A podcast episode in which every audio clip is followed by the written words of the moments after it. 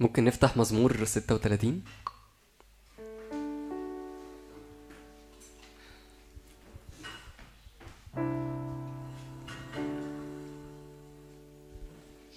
تعالوا نقف وإحنا بنقرأ المزمور ده.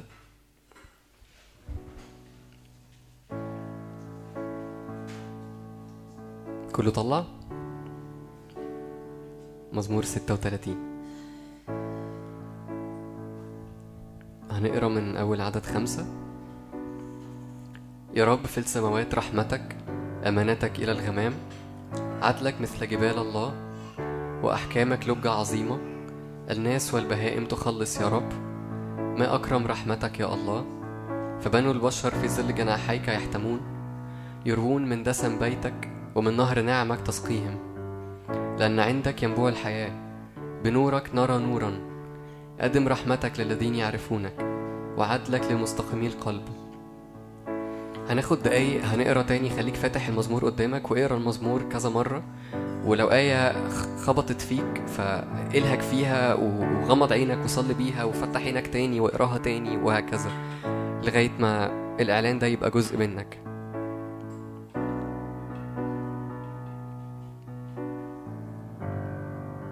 يا رب في السماوات رحمتك أمانتك إلى الغمام.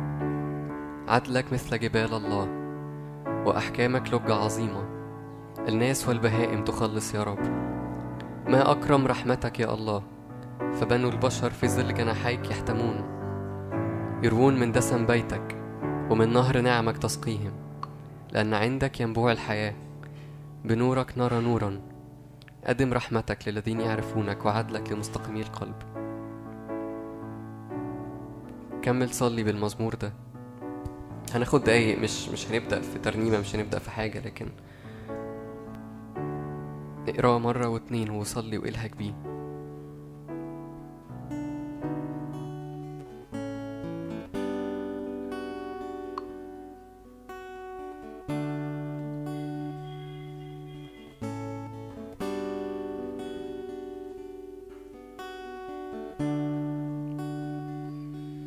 رب أنت تروينا من نهر نعمتك يا رب.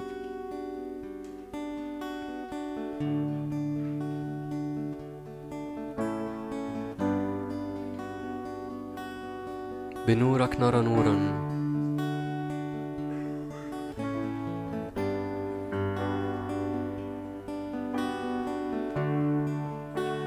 يا رب في نور وجهك حياة في نور وجه الملك حياة.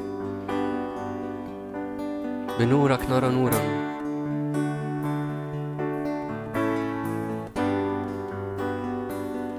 حول فكرك دلوقتي فك ما تفكرش غير فيه.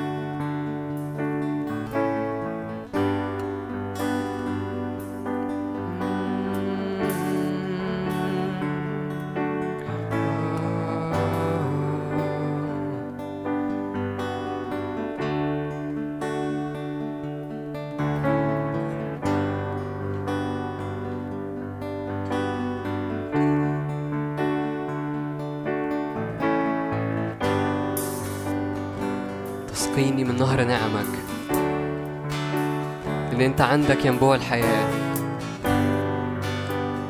بنوقف نفسنا يا رب قدام المية دي بنوقف نفسنا في المكان اللي أنت بتشربنا فيه ينبوع حياة. يا رب عايزين نشرب من المية دي اللي لو حد شرب منها مش بيعطش تاني.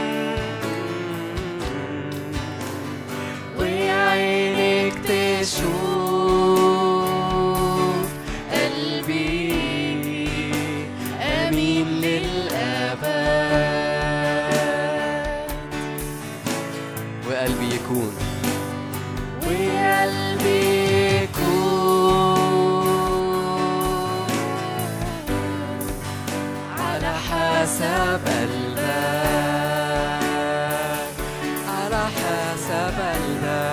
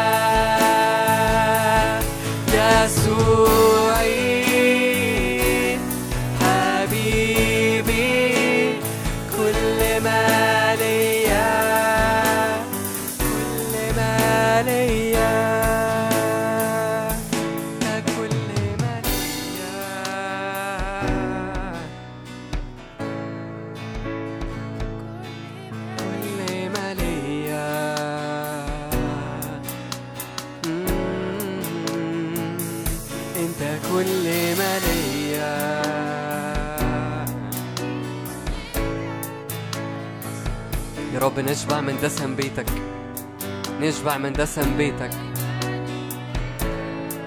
كل حتة عطشانة فينا تشبع من دسم بيتك. اسمك دهن مهراق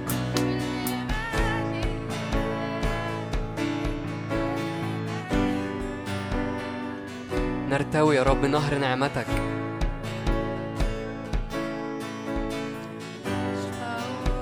من دسم بيتك.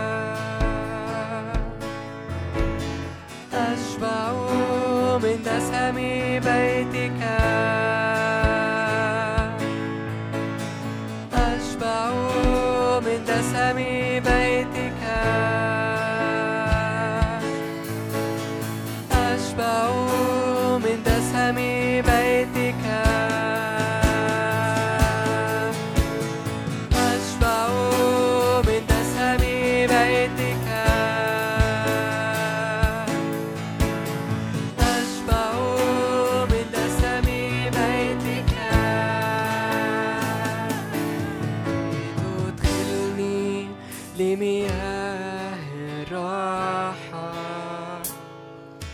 وتعرفني مقدار حبك لتدخلني لمياه الراحة وتعرفني مقدار لتدخلني لمياه الراحة. لتدخلني لمياه الراحة. وتعرفني مقدار حبك. حبك يسري في أعماقي. يفيض فيا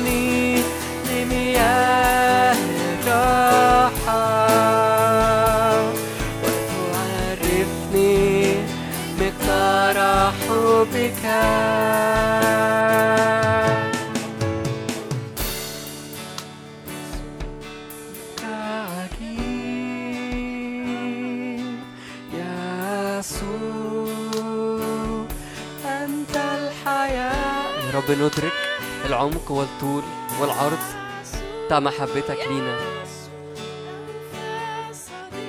ندرك يا رب كل أبعاد محبتك.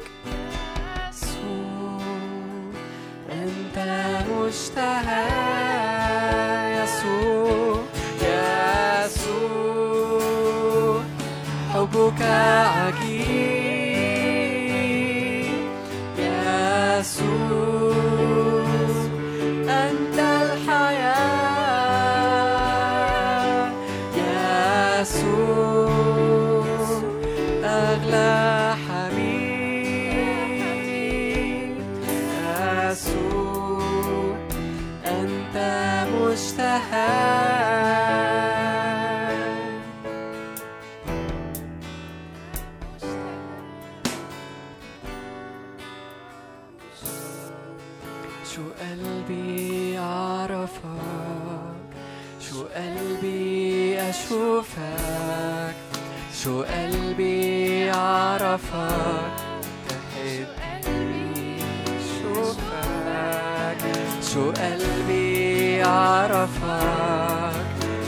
قلبي أشوفك. شو قلبي عرفك. شو قلبي أشوفك. شو قلبي أعرفك شو قلبي أشوفك.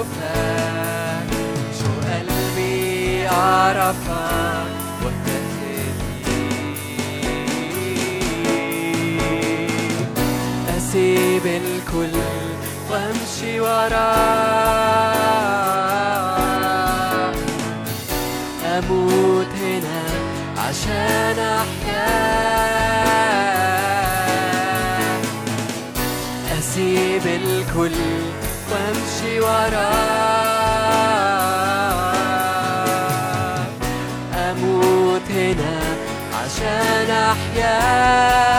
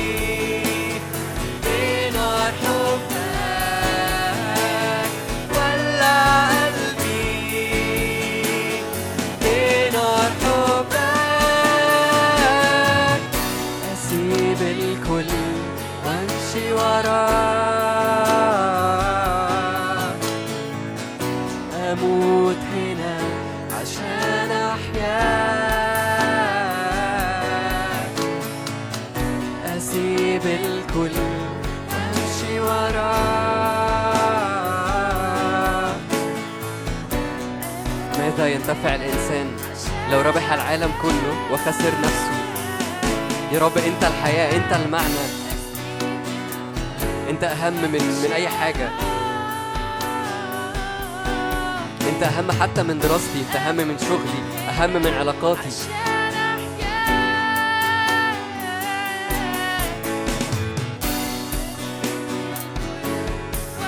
يا رب نحسب كل الأشياء نفاية. قصاد معرفتك.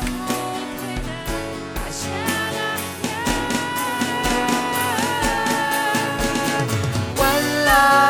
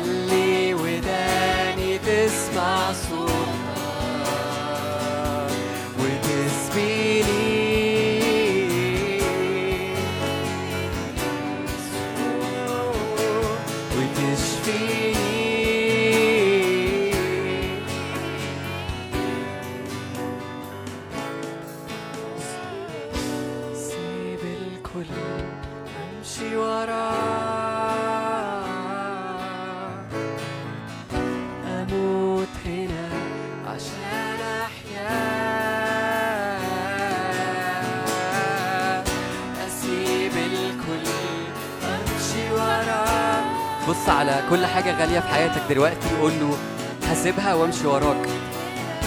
لو دي هتقف قصاد إن أنا أمشي وراك فأنا بسيبها وبمشي وراك.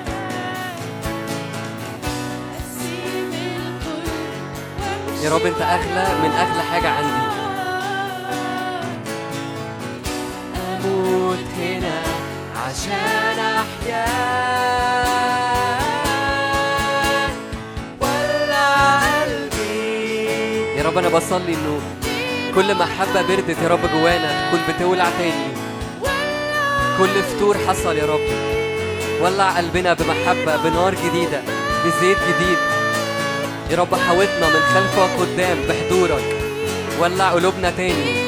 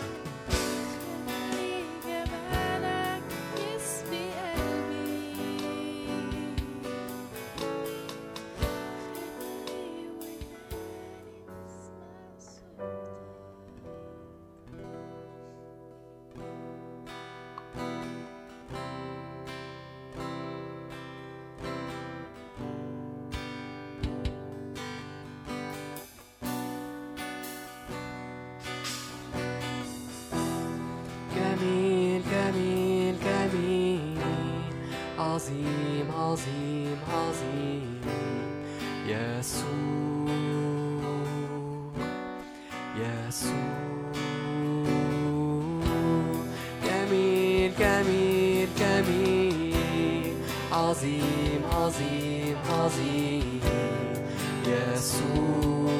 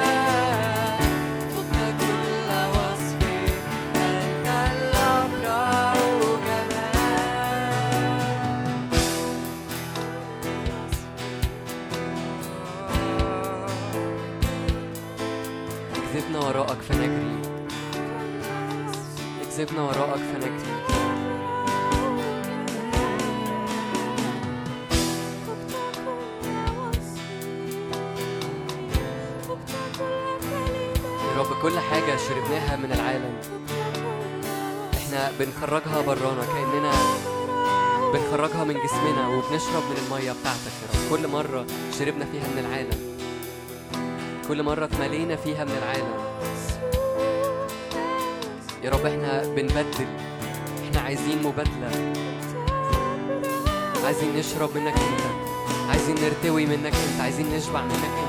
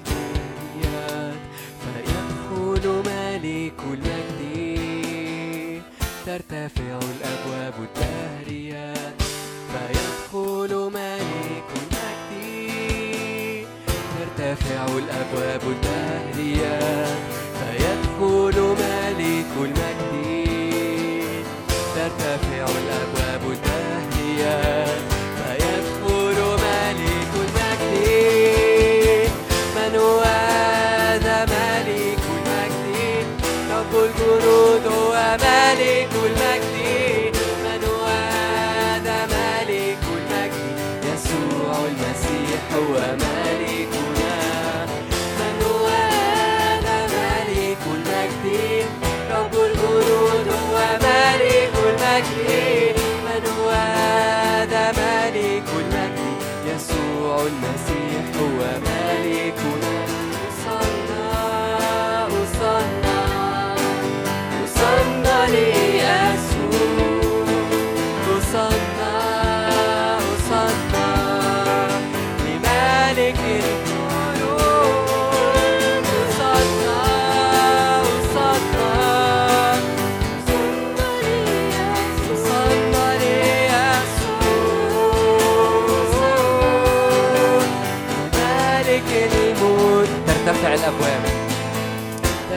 out, up where would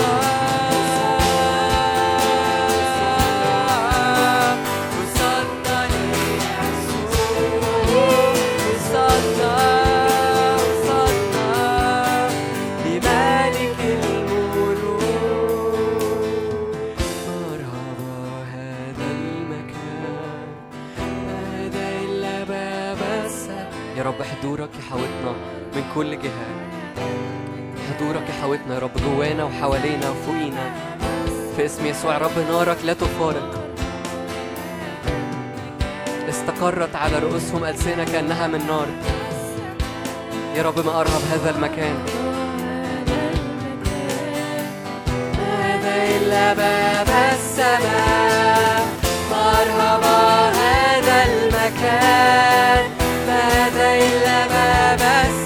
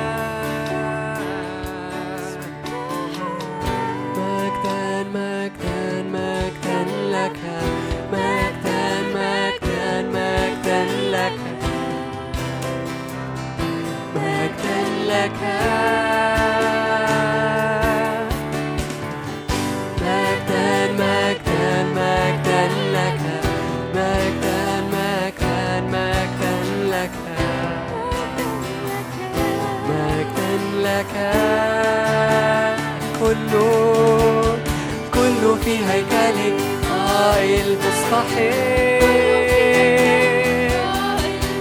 مستحيل.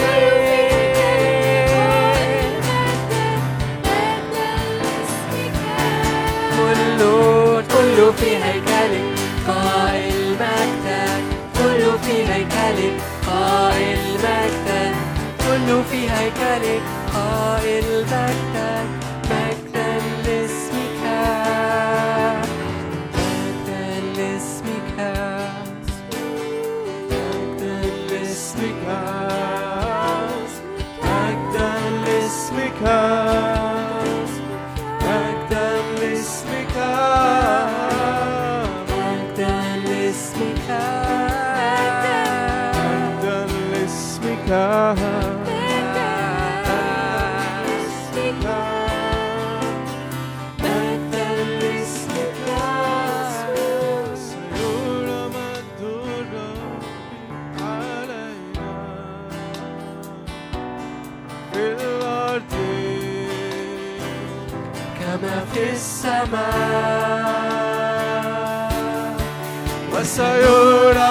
مجد الرب علينا في الأرض كما في السماء.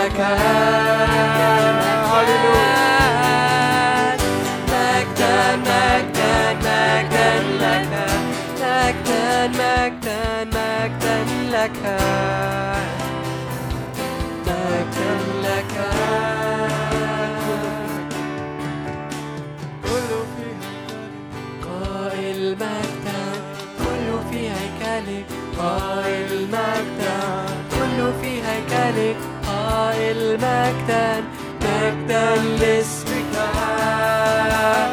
كله في هيكلك قائل مجدا كله في هيكلك قائل مجدا كله في هيكلك قائل مجدا مجدا لاسمك.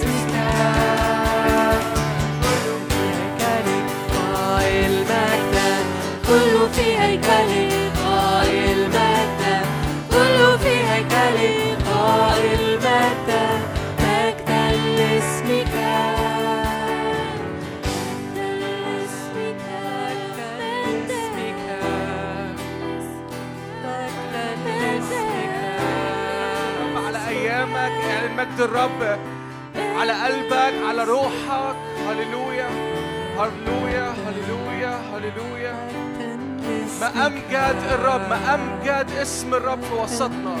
اسم الرب عالي ومرتفع جدا. ممجد ممجد ممجد. هو وحده مستحق أن يأخذ الكرامة والمجد. اديله كرامة اديله كرامة. ده وقت ادي للرب فيه كرامة. هللويا هللويا. أزياله تملأ الهيكل. حقا إن الرب في هذا المكان. هللويا.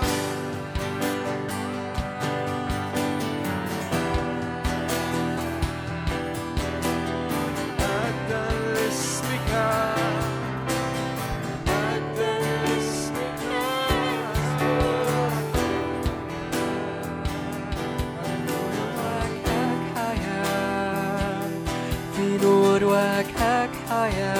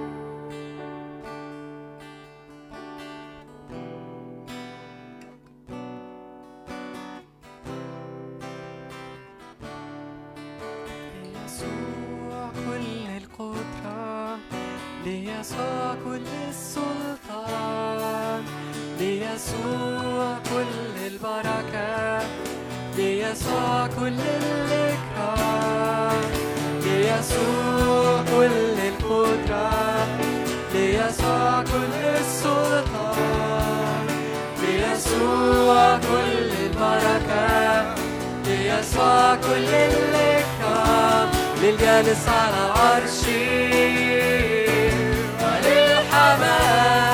mar.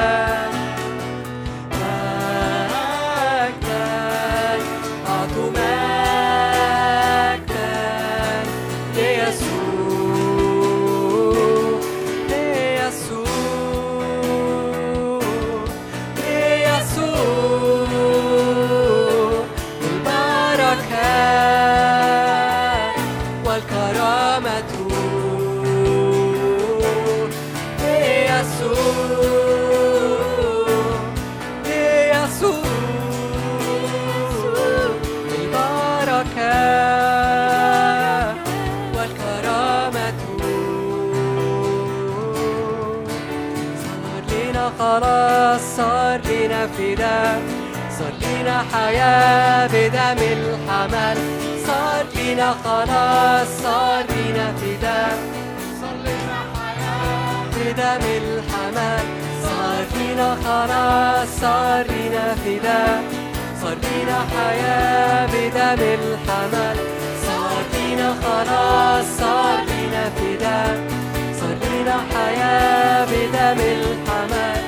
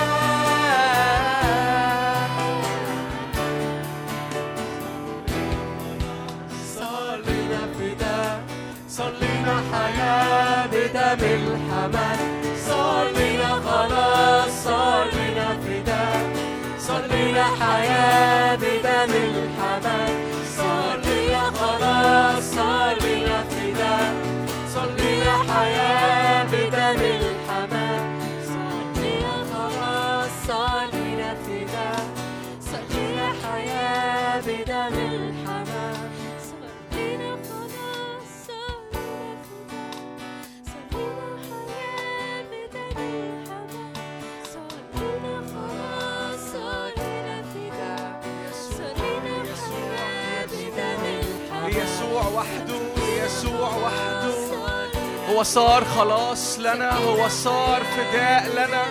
هللويا هللويا هللويا. نعلن دم يسوع نعلن اسم يسوع في وسطنا. نعلن دخولنا وعبورنا الآن في يسوع. ادخل معايا اعبر معايا اعبر معايا على حساب الدم اعبر معايا هذا الأسبوع. اعبر معايا من أسبوع فات لأسبوع جاي. اعبر معايا من ظروف عدت اعبر معايا من كلمات سلبية. أعبر معايا من كل أمور سلبية. أعبر معايا من كل تفشيل وكل تعيير من عدو الخير. أعبر معايا. إحنا في حالة عبور. إحنا في حالة خلاص. على حساب الدم هللويا. فكمل إعلن يسوع. كمل إعلن يسوع. ما تستكفاش. ما تقولش كفاية لحد كده. لأنه يسوع يعوزنا جدا. النعمة تعوزنا جدا. هللويا. فغطي نفسك في استخبى في النعمة. تعالى أعبر أعبر إلى الحياة أعبر إلى الحياة أعبر إلى يسوع. هللويا. ادخل لأنه في أعماق جديدة ادخل لأنه في أعماق جديدة. هللويا. إلى بحر السباحة لا يعبر هو بحر السباحة لا يعبر مليان مليان مليان مليان. مفاجآت ليا وليك مليان طرق متنوعة. هللويا هللويا.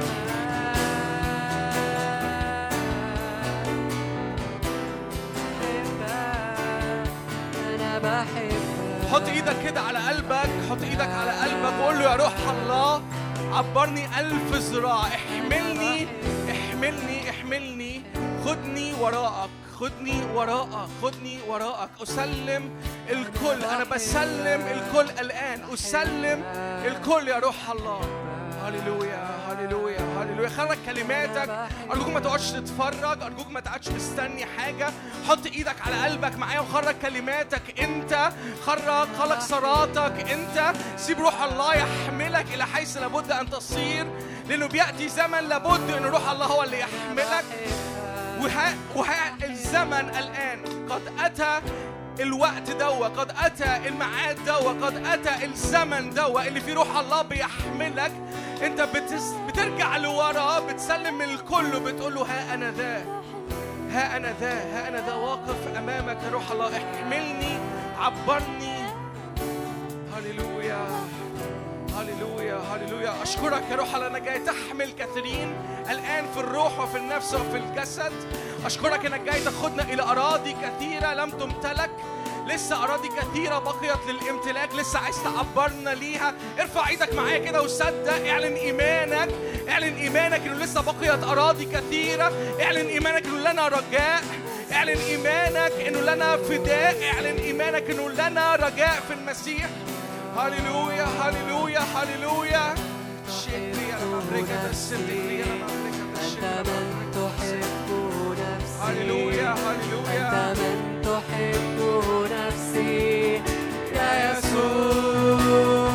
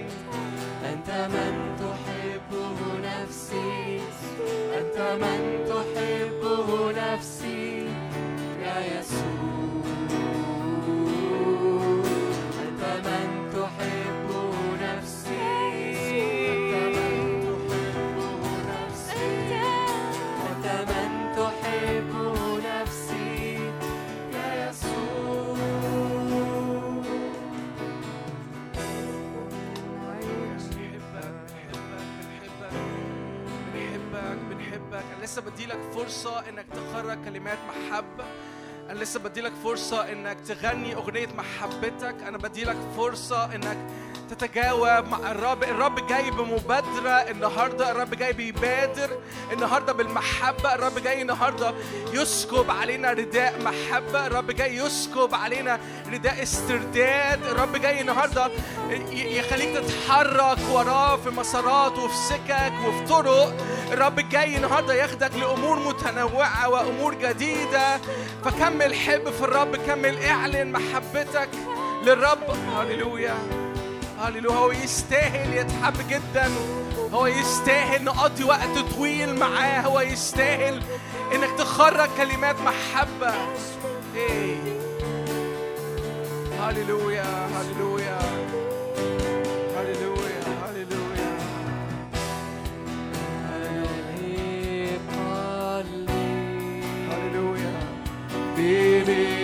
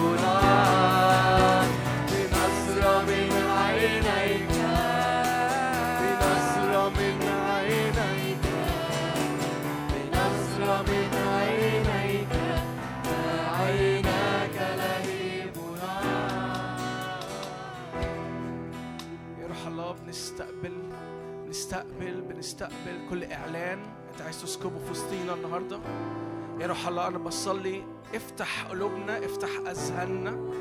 هللويا. وري عينينا كل أرض بعيدة. وري لينا عينينا كل أرض قريبة. كل أرض تصير. كل أرض تصير وتخضع لملكوتك. هللويا. سواء في الروح أو في الجسد. هللويا. هللويا. هللويا. بقيت أراضي كثيرة للامتلاك. أشكرك من أجل كل أرض أنت النهاردة جاي تملكها لنا.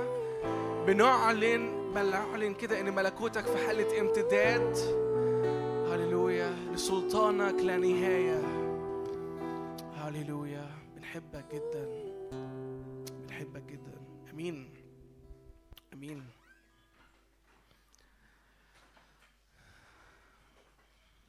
هاي.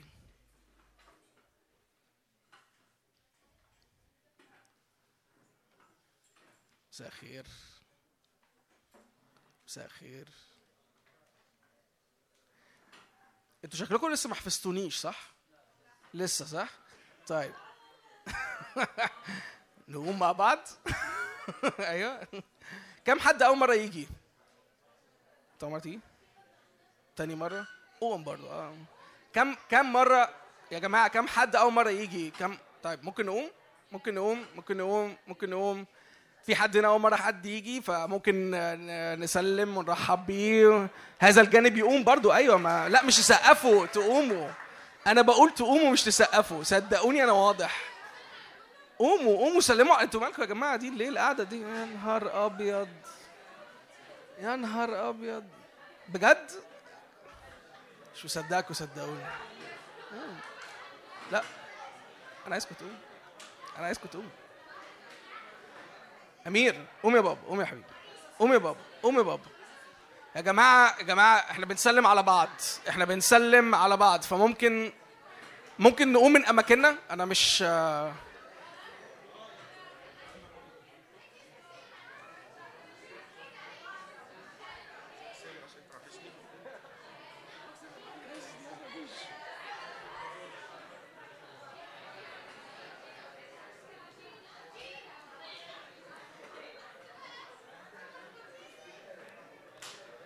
سلموا على بعض ما تفضلوش قاعدين في أماكنكم.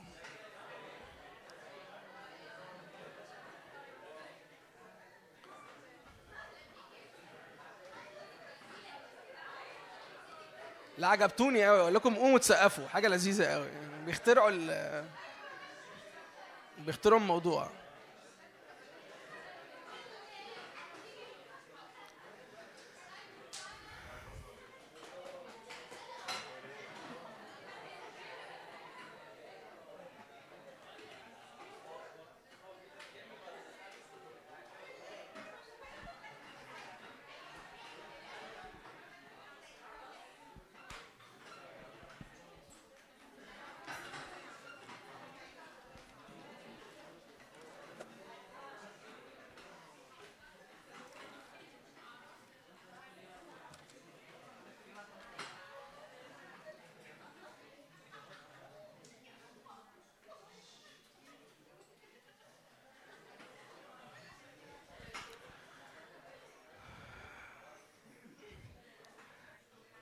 طيب آم، اللي عايزين أماكن في أماكن قدام فاضية. ماريو. لا معلش يا جماعة أنا بنادي على الناس باسميها اتعودوا بقى عليا وبقومكم آه معلش. تعالى يا حبيبي اتفضل. اتفضل يا بابا. اتفضل معانا. اتفضل معانا. أنا مش عارف. آه حاسس إن أنا بعزمكم على البيت تخشوا مش عايزين تخشوا مش عارف ليه. طيب آم،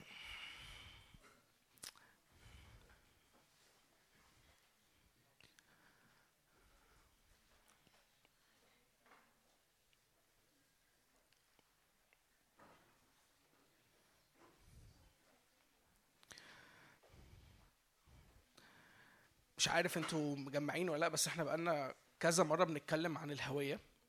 ومش عارف أنتوا زهقتوا من الموضوع ولا لسه؟ مش مستوعبينه لسه؟ وعشان كده إحنا مكملين. حد ما تستوعبوه آه. يعني لو فاكرين نفسنا قصير إحنا نفسنا طول منكم يعني. هن- هنكمل هنكمل يعني. آم. بس فعلا أنا متهيألي وم- ومصدق قد إيه إنه الموضوع ده اللي إحنا بنحكي فيه بقالنا كذا مرة حتى لو ممكن يكون بعض منكم لسه مش مجمع الصورة أو مش فاهمه للآخر هو فعلا حاجة مفصلية جدا في حياة كل واحد فينا حاجة مهمة جدا في حياة كل واحد- فينا. ومتهيألي إن هي مش حاجة هتدركها مرة واحدة أو مش إعلان هيحصل مرة واحدة دي حاجة هتفضل طول حياتك بتدول أو بت بتكمل تستمر في هذا في هذا الإدراك في هذا الإعلان. دي مش حاجة هتاخدها بمعلومة وهتسمعها مرة في اجتماع و وهتثبت في دماغك ونكتفي بهذا القدر وتبقى عرفت كل واحد فينا أو يبقى كل واحد فينا عارف من الآخر إيه هويته ودي هويتي الحقيقية. يس ده ده ده حلو قوي وال- والترنيمه حلوة قوي وأنا بحبها وممكن نرنمها النهارده في الاجتماع عادي. لكن أنا عايزك تبقى فاهم إن ده مش حاجة خاصة باجتماع أو خاصة بمؤتمر أو بخاصة بوقت زمني محدد وكأن الموضوع ده بيخلص. ال- الموضوع بتاع الهوية هي قضية بجد قضية جيل. يعني حاجة هتفضل مستمر وعايشة فيك وبتشكل من اختياراتك وبتشكل من كل حاجة أنت عايش فيها. لآخر وقت أنت فيه مكمل على هذه الأرض. أنا مش عارف عنكم آه، أنتوا مدركين ده ولا لأ بس هي هويتك هي جو هي بشكل كبير قوي بتتحدد من اختياراتك. بمعنى أنت النهارده لو اخترت اختيار معين هذا الاختيار اللي أنت اخترته هو بيكون جزء من تكوينك هو يكون جزء منك هو يكون بيكون جزء من حياتك اللي أنت ناوي تعيشها. فأنت النهارده وأنت بتختار مثلا اختيار زي الارتباط ده اختيار بيشكل في حياتك واختيار بيشكل في شكل حياتك كلها بيشكل في أيامك اللي جاية كلها. ده ممكن يكون فعلا example واضح واضح قوي بس أنا عايز أقول لك إنه حتى في examples بسيطة كل اختيار أنت بتختاره هو بيشكل في حياتك. والتشكيل ده وهو بيدي هوية بيدي آه، إنجاز التعبير ال perimeter أو بيدي إنجاز التعبير الحدود أو الإطار اللي أنت بتتحرك فيه في حياتك. بالتالي لو قست كل اختياراتك هتكتشف إن هي بالطريقة دي أو بتؤدي إلى هذه النتيجة. لما تيجي تبص النهارده على اختيار زي شغلك زي إنك حتى اختيار بسيط جدا زي إنك تكون موجود النهارده في الاجتماع. ده اختيار. يعني إن أنت نزلت النهارده وجيت مش لازم تكون الاختيارات الكبيرة بس مش لازم يكون الجواز والشغل والمذاكرة وال... والحاجات الميجر الأساسية لأ. حتى وجودك النهارده حتى نزولك النهارده من البيت ده اختيار. كان ممكن جدا تقرر انك تقعد في البيت وتقول ابقى اسمعها على ساوند كلاود لما تنزل هيبعتوها ويحطوها على الايه؟ على الصفحة. فالموضوع ده اختيار. وجودك وسطينا النهارده ده اختيار. وصدقني الاختيار ده بيقول عنك حاجة. هذا الاختيار بيقول عنك حاجة. بي define you بيشرح انت مين. بيقول انت مين. أنتوا فاهمين عايز أقول إيه؟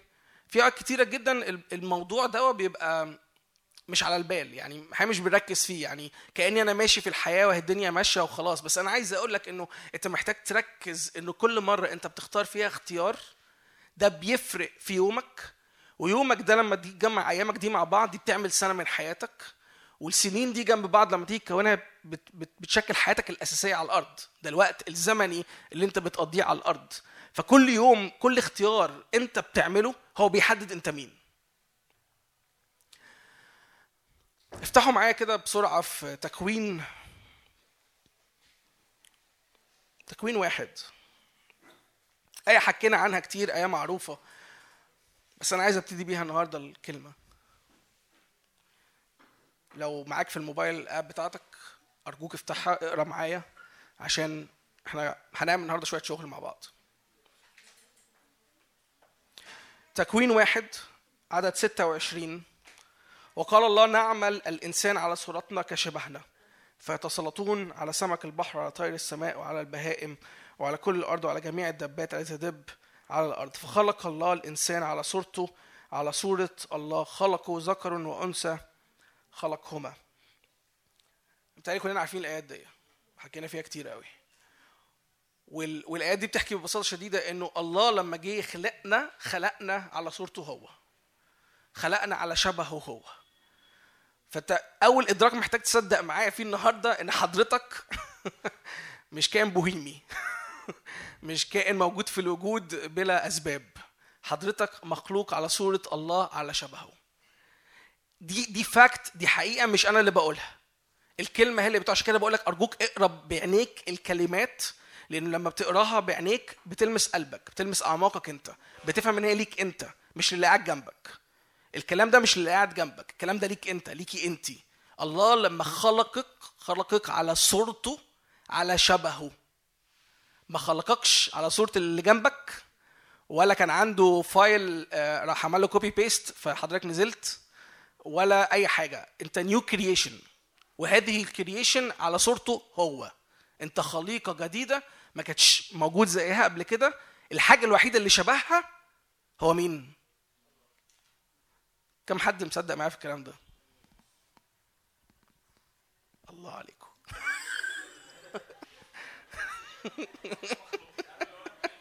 وإحنا مين؟ آه، لماذا نحن هنا؟ شكلها مهم بس انت مجمع بس شكلها مهم. ماشي هقولها تاني صدقني. تكوين واحد.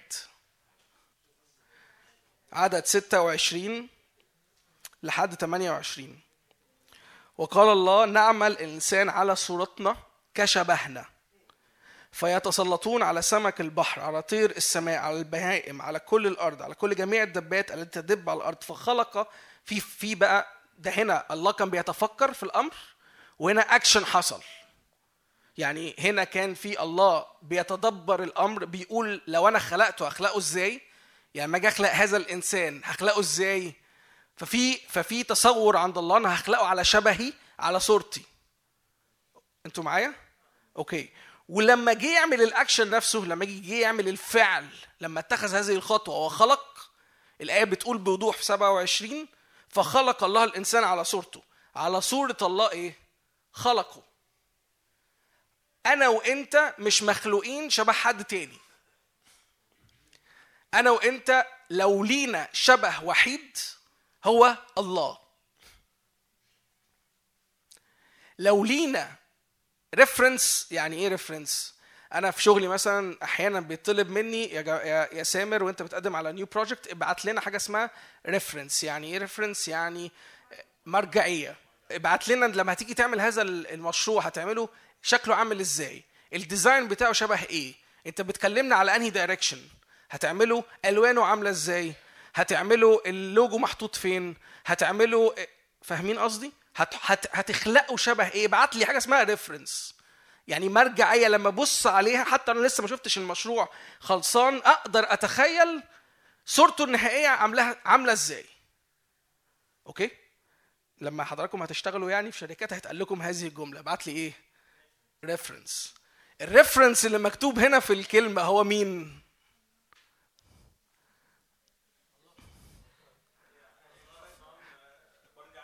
يعني فهمتوا المرجعيه يعني حضرتك حضرتك حضرتك وحضرتك ملكش شبه غير واحد بس. الله.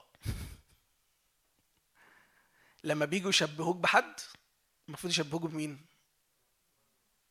الله ينور. أنا هرد على كل الأسئلة صدقني. بس قول لو أنت عايز يعني.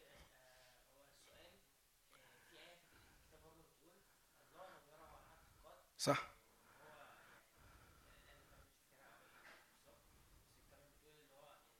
محدش شافه.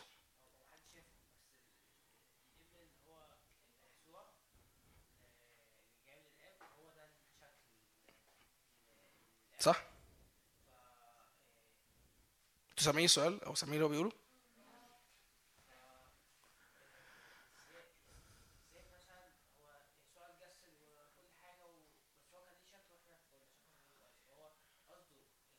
لا هو مش قصده على الدقن وقصة الشعر.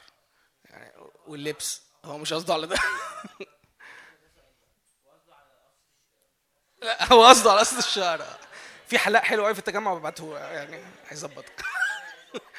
لا مش قصده على كده. أكيد. ليه؟ لأنه الله روح. الله روح. في الأصل لما خلق آدم خلق أكيد آدم نفس وروح وجسد. لكن الحتة اللي كان فيها الله بيتقابل مع آدم بشكل عملي وبشكل فعلي واللي كان حتى بتديفاين أو بتعرف شكل آدم هو الروح. إحنا دلوقتي في السقوط التركيبة بتاعتنا مختلفة عن تركيبة آدم اللي كان موجود في عدن. إحنا دلوقتي شكلنا مختلف. ليه؟ إحنا شكلنا جسد جواه نفس وهذه النفس جواها روح. إنجاز التعبير دي التفصيلة اللي بنقسم بيها الدنيا. طبعا في تقسيمات تانية مختلفة ومتعمقة أكتر من كده ممكن نبقى نحكي فيها بعدين. بس هقول التبسيط البسيط جدا يعني إنه ده الشكل ال- أو ده التتابع اللي موجود. الله روح لما في الأصل كان بيتعامل مع آدم ولما جه خلق آدم على صورته وده اللي أنت محتاج تفكر فيه خلق آدم على صورته على شبهه كان الروح بره. كان الروح بره. ركزوا معايا. ركزوا معايا. ما تركزوش مع مين بيتحرك في القاعة ما تركزوش مع أي حاجة بتحصل ركزوا معايا. الله لما جه خلقنا في الأصل ما خلقناش بالشكل ده بالترتيب اللي إحنا فيه ده بال بال بال بال order اللي إحنا ماشيين بيه. الله خلقنا في الأصل. لما جه خلق آدم كانت الروح هي اللي بره مش هي اللي جوه. فالله في الأصل لما كان بيتقابل مع آدم وكان بيتجاوب مع آدم وآدم بيتجاوب معاه طول الوقت كان في سهولة من الحركة وكان في سهولة من ال connection كان في سهولة من التواصل لأنه أصلا أصلا أصلا أنا وأنت في الأصل مش دي صورتنا.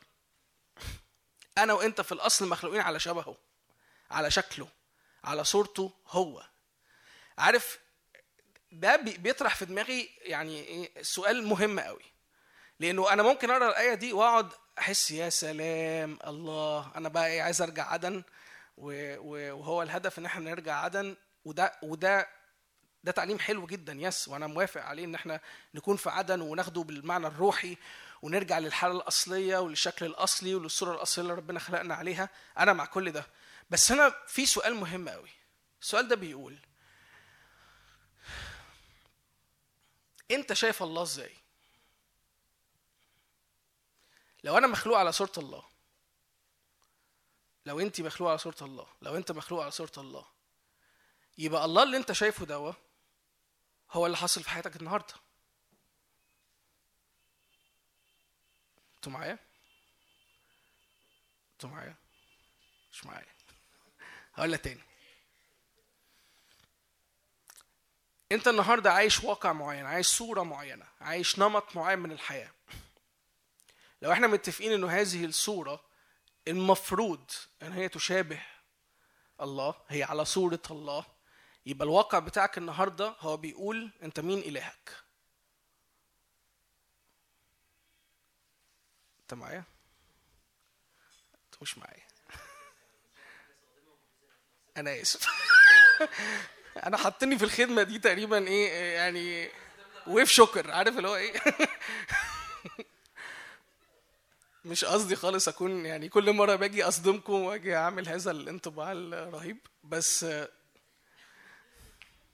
بس فعلا أنا أنا بتصدم معاكم على فكرة. يعني أنا أنا هذه الإعلانات أنا كمان صادمة في حياتي صادمة في حياتي وبتهز كياني ولما باجي أشاركها معاكم عشان أنا بشعر إن الرب عايز ياخدنا في جيرني مع بعض إن كل حاجة ثابتة ومحطوطة في مكان كده وبنتعامل معاها بطريقة الرب عايز يقلبها عايز يقلبها. إحنا كتير قوي بنيجي نتزنق في انه يا رب غير ده في حياتي. وأتزنق في إن الرب مش بيستجيب إن الشيء ده يتغير في حياتي. آه، وبنعيش بقى حياة اسمها حياة الجهاد لحد ما نوصل لحالة الإيه؟ الاستجابة. لحد ما نوصل للحاجه دي يعني هتتغير. أنا عارف إنك عايز تغير بس أنا عارف إنك تقدر تغ... أنا آسف أنا دايما السؤال بتاعي أنا عارف إن أنت تقدر تغير بس هو السؤال هو أنت عايز تغير؟ بنتزنق دايما في الحتة دي إنه إرادة الله هل إرادة الله هو يقدر يقدر يغيرني بكرة؟ كلنا أكيد مصدقين في ده يعني عشان كده أكيد كلنا متجمعين النهارده يعني لو حدش مصدق انه ربنا يقدر يغير في يوم فإحنا يعني تبقى متقابلين في مكان غلط. بس لو إحنا مصدقين كلنا فعلا الله يقدر يغير في يوم بيبقى السؤال ال- اللي بيحيرنا كلنا هو إرادته إنه يغيرني ولا لأ؟ وأفضل أنا مزنوق في هذا السؤال العبقري آه، وألف وأدور حواليه. إرادة ربنا إيه؟ إرادة ربنا إيه لحياتي؟ هل مشيئة الله لحياتي؟ إيه إرادة ربنا لحياتي؟ بس اللي أنا عايز أقوله إنه كتير قوي بننسى إنه اللي أنا عايشه الآية دي بتقول إن اللي أنا عايشه أنا صورة الله. أنا صورة الله. أنا لو ع... أنا لو عايش النهارده وفي حياتي في ظلم فأنا ببساطة شديدة بعبد الله إله إيه؟ بقول إن هذا الإله إيه؟ ظالم. لو أنا النهارده عايش حياة ببساطة شديدة ما فيهاش محبة فيها ما- فيهاش غير نشفان ما فيهاش غير حالة من الفشل في العلاقات وفشل في المشاعر وفشل داخلي وأنا بشوف نفسي من جوه نفسي بهذه الصورة يبقى هذا الإله اللي أنا بعبده إله إيه؟ أنا أنا أنا الواقع بتاعي هو يعبر عن صورة الإله اللي أنا مخلوق عليه. لو أنا مصدق إنه هذا الإله لو أنا مصدق إنه هذا الإله هو محبة فأنا ببساطة شديدة أقدر إن أنا أختبر هذه المحبة. ليه؟ لأن أنا مخلوق على هذه الصورة. أنا ال reference بتاعي لما حد يبص عليا ويطلب ال reference بتاعي المفروض يشوف إيه؟ محبة المفروض يشوف سلام المفروض يشوف راحة المفروض يشوف إيه؟ ثمر المفروض يشوف فيا ذهب. لو أنا مصدق إنه هذا هذا لو أنا مصدق إنه هذا الإله بجد صالح في كل طرقه و- و- وما فيهوش فيه حاجة غلط لو أنا مصدق إنه هذا الإله قدوس وكل وكل طبيعته هي قداسة. لو أنا مصدق ان هذا الإله خالق يقدر يخلق. يعني أنا بتخيل إنه أكيد إبراهيم مثلا أنتوا عارفين إبراهيم جه قبل موسى. قبل ما يبقى فيه تشريعات قبل ما يبقى فيه طريقة عبادة نعبد بيها. أنتوا عارفين أكيد إبراهيم لما كان بيجي يعبد الرب أكيد كان أنا بتخيله كان بيطلع على مرتفع كده مثلا حتة عالية هضبة ولا حاجة ويفتح ايديه ويقول له أنت خالق الكل. انت انت انت لما بيجي ينظر يجي يتفرس لما يجي يبص على ربنا هو بيشوفه إزاي؟ أكيد كان شايفه طول الوقت هو الخالق هو الملك هو المهيمن هو اللي فيه السياده آه، على الكون كله بسبب إن هو خالق هذا الكون هو ضابط الكون وبسبب هذا الإعلان البسيط اللي لسه ما كانش فيه تشريعات اللي كان لسه قبل ما موسى يجي بتشريعات بتاعت لا تزني ولا تقتل وحب الرب إلهك من كل قلبك اللي إحنا حافظينها دي. قبل ما يكون في شريعة قبل ما يكون بقى في حاجة تفصيلية ما كانش في تفصيلات ما كانش فيه غير صوره إبراهيم شايفها. أنتوا عارفين إنه أبي مالك آه، واحد من الناس اللي كانوا ملوك اللي إبراهيم عدى في الأرض بتاعته.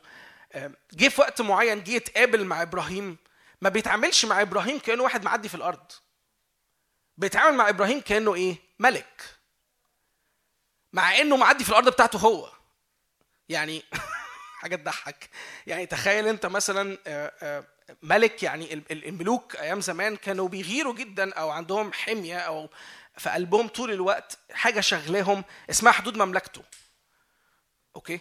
فتخيل واحد معدي جوه المملكة ف ف فده مش معدي أنا قررت أن أتعامل معاك كأنه إيه؟ ملك. فأنا إيه اللي يخليني كأبي مالك أتعامل مع هذا الغريب اللي معدي في أرضي كأنه ملك غير إنه نفسيته وحقيقة حياته وكل حاجة بتقول في حياته إن هو إيه؟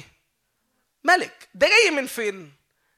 ده صدقوني مش جاي من أكتر من إن هو كان مدرك إنه إلهه خالق الكل ملك الملوك ورب الأرباب. ده مش جاي من أكتر من إعلان ده مش جاي من أكتر من مقابلة ده جاي مش جاي من أكتر من إدراك حقيقة واضحة إن أنا مخلوق على هذه الصورة أنا على صورته أنا على شبهه to the point يعني لحد المرحلة اللي أوصل فيها أنا مش مدرك بنفسي. فأنا خلاص ما بقتش مزنوق في احتياجاتي ما بقتش مزنوق في أنا عايز إيه؟ ما بقتش مزنوق ده ترد عليا ولا ما تردش عليا فيه. ما بقاش ما بقتش مزنوق في التفصيلة بتاعت ده إيه اللي هيحصل في حياتي. أنا بقيت مزنوق إن طبيعة الله هي كده. وأي حد هيقف يحاول إن هو يغير هذه الطبيعة بقت دي قضيتي. ما بقتش مشكلتي أنا. ما بقتش مشكلتي حياتي أنا. بقت مشكلتي ببساطة قضيتي اللي متبنيها ببساطة هي إيه طبيعة الله؟ وهل الطبيعة دي اللي أنا شايفها واللي أنا عايشها اللي حواليا قادرين يشوفوها ويعيشوها؟ أنا مصدق إن إبراهيم دي كانت قضيته. لما قرر إنه يخترب لما قرر إنه يطلع بره الأرض لما قرر إنه يطلع بره اللي حاصل في المجتمع بتاعه هو أكيد كان مدرك إنه دي قضيتي. إن أنا إلهي إله مختلف عن بقية الآلهة اللي شعبي بيعبده. أكيد لما الرب حكى معايا في إنه سارة تولد الإيمان اللي كان عنده ما كانش إيمان بسبب إنه هذا الإله إله عادي. حد فاهم أنا عايز أقول إيه؟ أكيد أكيد أكيد الراجل ده كان واصل to the point كان واصل لمرحلة ما. المرحلة دي نسي فيها هو مين؟ نسي جاي من فين نسي حتى الوعد اللي جاي وممكن يكون الوعد في حياته ده حقيقة وهو متحرك بيه لكن أنا مش متحرك ولا الرب ورا الإيه؟ حتى ورا الوعد عشان هيديني وعد. أنا مش مستني نتيجة من علاقتي مع الرب. أنا أصلا كوني في علاقة مع هذا الإله هي في حد ذاتها امتياز. هي في حد ذاتها كفاية. ليه؟ لأن أنا في علاقة مع ضابط الكل. خالق السماوات والأرض. أنا في علاقة مبهرة. أنا في كونكشن مبهر. أنا في حاجة تميزني عن باقي كل اللي حواليا. أنا في حاجة مختلفة حاصلة معايا وتحصل في حياتي. مش علشان يحصل في حياتي الاختلاف لحد عشان عشان أبقى مختلف. هو مش الهدف إن أبقى مختلف. مش الهدف إنه أبقى آه، آه، متميز عن اللي حواليا. ده مش هدف. إنما الفكرة كلها إنه يا نهار أبيض أنا بقدر أقف قدام خالق الكل؟ حد فاهم أنا عايز أقول إيه؟ ده في حد ذاته مبهر معرفش بس ده إدمان. يعني أنا. أنا مصدق ومقتنع جدا اللي بيجرب هذا الإدراك واللي بيقف في هذه العلاقة مع هيز ميكر مع خالقه دي حاجة إدمانية. دي حاجة أنا مش بعرف أعوضها بحاجة تانية. مهما حاولت إنه يبقى في خطايا في حياتي ممكن تكون في أوقات بلجأ إليها لكن صدقوني صدقوني صدقوني إنه وجودك قدام الرب بس علشان هو أنت مخلوق على صورته وعلى شبهه ده مبهر جدا.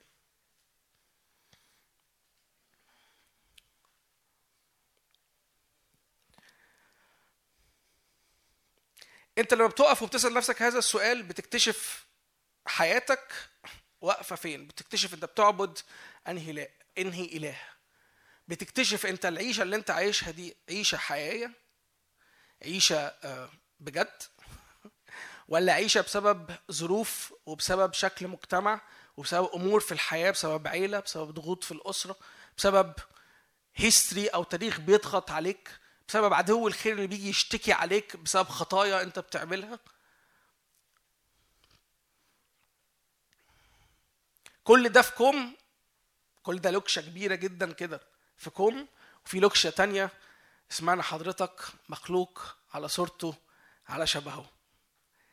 ده اختيار. انت بتختار. انت كل يوم بتختار تع- تعيش وتصدق انهي لوكشة فيهم. في دفتين الميزان أو اسمهم إيه؟ كفتين الميزان كفتين الميزان. وكل كفة من دول أنت بتختار أنهي اللي هتقلها أنهي اللي هتتفاوض معاها. هتتفاوض مع الله مع هذه الصورة إنك تعيشها للآخر وتكون فيها للآخر بكل بقى سكتها. ما هي ليها ما هي ليها سكتها. إبراهيم إبراهيم ما تحولش في يوم وليلة إلى إبراهيم أبو الإيمان. إبراهيم ابتدى الموضوع معاه من هذا الإدراك اللي أنا بحكي لكم عليه. ماشي؟ ببساطة شديدة جدا ومشي رحلة مع الرب. وعلى فكرة هذه الرحلة وهذا الوعد مش هو اللي مكمله. ولاده مكملينه من بعديه وبقى بعديها عيلة اتكونت من 12 سبط وهذا ال 12 سبط اتكونوا ك ك كأمة أو كشعب. سكة طويلة ورحلة طويلة جدا. عشان نوصل النهاردة نقول إنه إبراهيم أبو الإيمان. مش بالسهولة أو مش بال- بالبساطة بتاعت إنه لكن إبراهيم كان عنده اختيار. إبراهيم كان مقرر إنه هيتفاوض مع الرب على هذا الوعد. مش على هذا الوعد أنا آسف جملة غلط. مش بيتفاوض معاه الوعد بيتفاوض معاه هذه العلاقة. أنا عايزها للآخر. أنا عايز أعيش هذه العلاقة للآخر.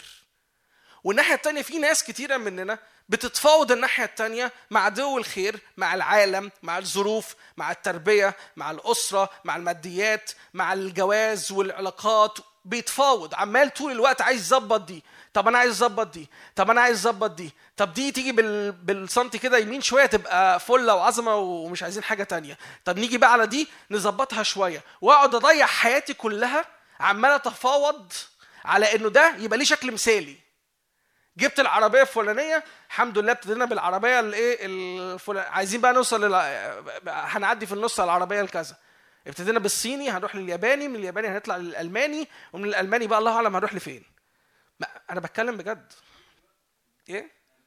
أمريكا اعلى من, الياب... من الألماني عندك؟ طب تمام أنت زي الفل. فاهمين أنا عايز أقول إيه؟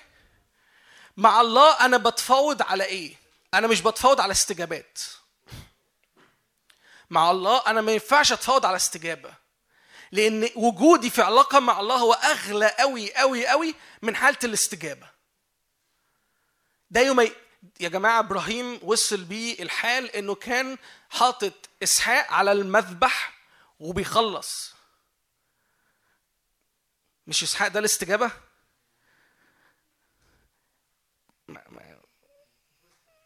وصلت الحمد لله.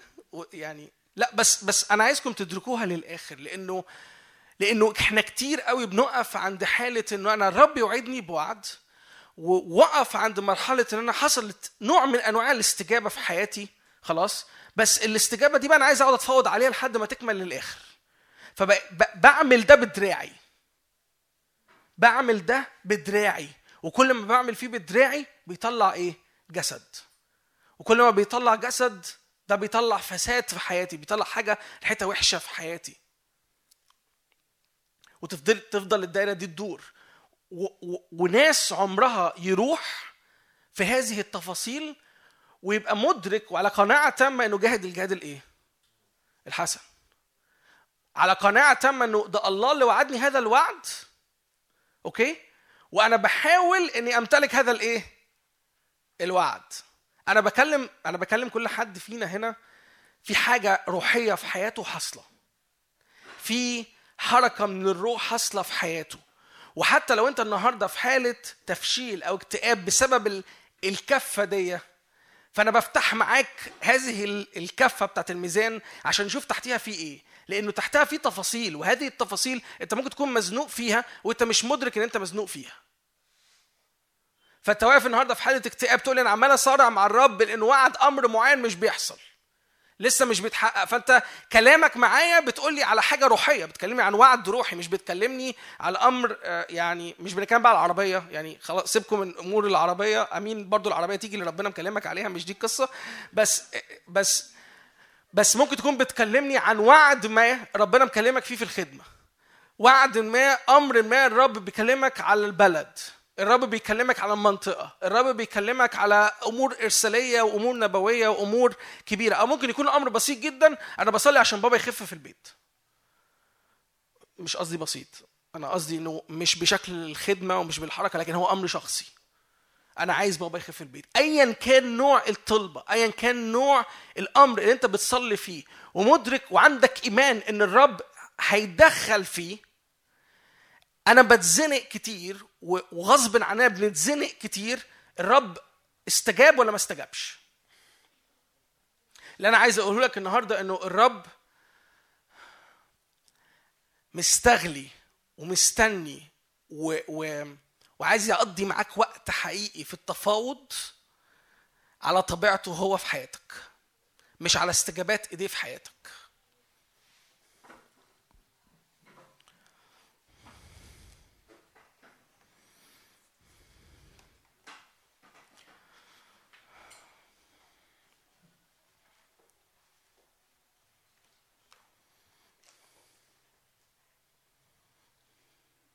افتح معايا كده رسالة بطرس الثانية صح واحد.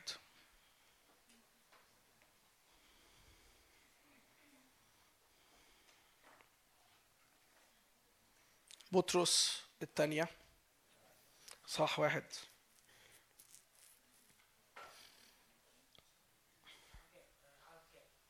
من أول عدد ثلاثة. كما أن قدرته الإلهية قد وهبت لنا كل ما هو ركزوا معايا توش معايا. فتحته كم واحد فتح؟ طب واللي مش رافعين ايديكم أنتوا بتبصوا على الموبايلات اللي جنبيكوا ولا؟ إيه؟ آه. معلش. بصي بقى معايا ليه على فكرة أنا أقول لكم حاجة أنا بقف في الموقف ده كتير قوي. بروح أماكن ما فيها network فمنزل app موبايل offline عشان أي وقت عايز تقرأ حاجة أو تطلع حاجة تعرف تطلعها ف اعملوا الحوار ده. كما أن قدرته الإلهية قد وهبت لنا كل ما هو للحياة والتقوى بمعرفة الذي دعانا بالمجد والفضيلة.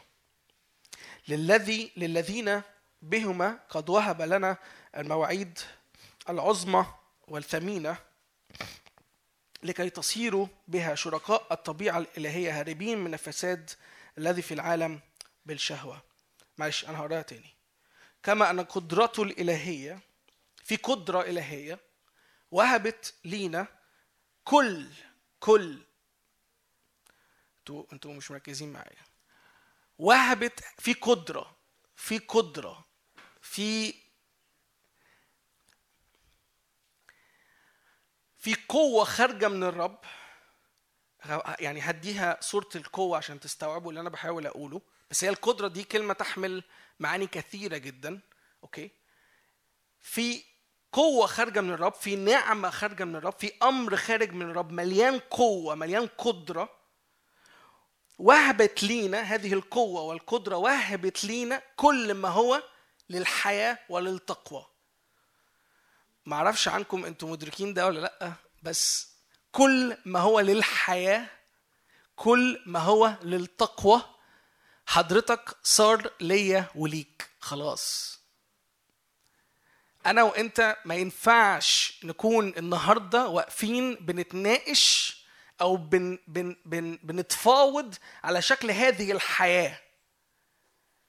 فاكرين دفتين الميزان اللي كنت بحكي عنها؟ اللوكشة اللي هنا بتفاصيلها كلها إزاي الوعد يتحول لحقيقة وإزاي التفاصيل دي تحصل والشكل والصورة اللي ربنا مكلمني عليه في الوعد إزاي ده يحصل؟ أنا عايز أريحك وأقول لك إن كل ما هو للقوة كل ما هو للحياة وكل ما هو للتقوى قد وهبت ليك.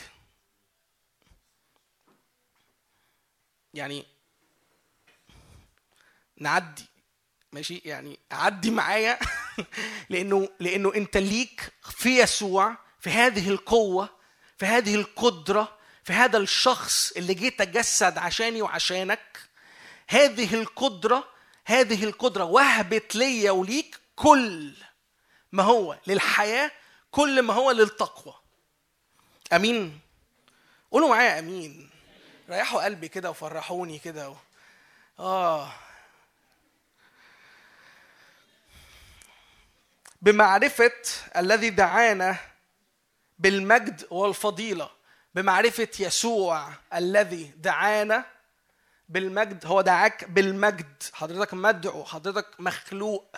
حضرتك على صورته على شبهه بالمجد. حضرتك مخلوق على صورته على شبهه بفضيلة الله مش بفضيلتك. عارفين يعني إيه الفضيلة؟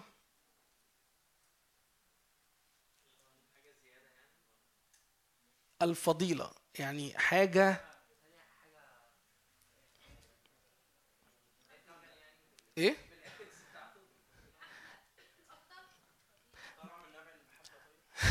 كل كل اللي بتقولوه حلو ومظبوط بس الفضيلة الفضيلة هي أمر جاي من آه، الكمال الفضيلة هي هي تكوين من تكوينات القداسة والكمال الحاجة الكاملة الحاجة اللي ما فيهاش فيها عيب اللي ما فيهاش فيها دنس حاجة اللي ما فيهاش فيها حاجة ناقصة واحدة ما فيهاش فيها ملي جرام نقصان الفضيلة هي الحاجة الكاملة هي الأفضل من الأفضل هي الأعلى مرتبة من كل شيء.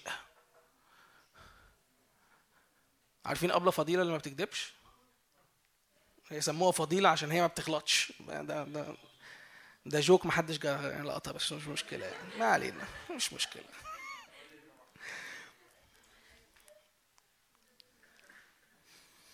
الذي دعانا بالمجد والفضيلة ركزوا معايا ركزوا معايا ما أنا قلت ثلاثة ودلوقتي إحنا داخلين على أربعة. أنتوا معايا؟ أيوه. الذين بهما بالمجد والفضيلة بصوا الترتيب معلش ركزوا معايا في الترتيب. في قدرة إلهية هذه القدرة اللي هي يسوع.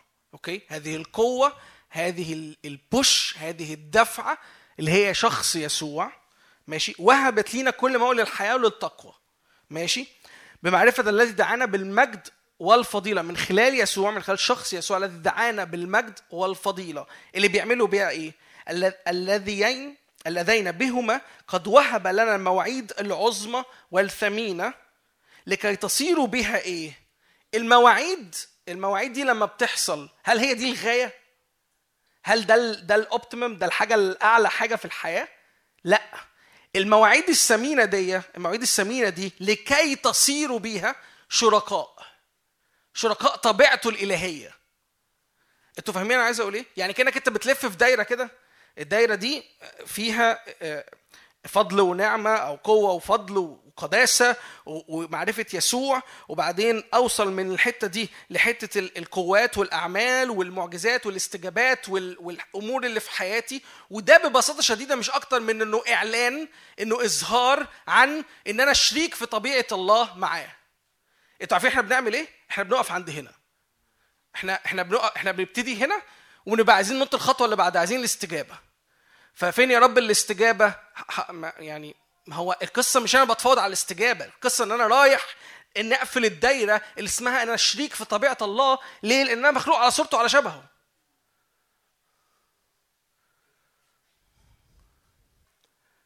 إبليس طول الوقت بيحاول يعطلك إنه ما تنطش لخطوة الاستجابة غير لما تشوف الاستجابة قدامك. عايز برهان بعينيك. عايز تطمن بعينيك إنه الكلام ده بجد الكلام ده حقيقة. وطول ما هو مش حاصل انت مش عارف تختبر إيه. شريك في طبيعة الله. مع ان في الاصل حضرتك مخلوق على صورته على شبهه.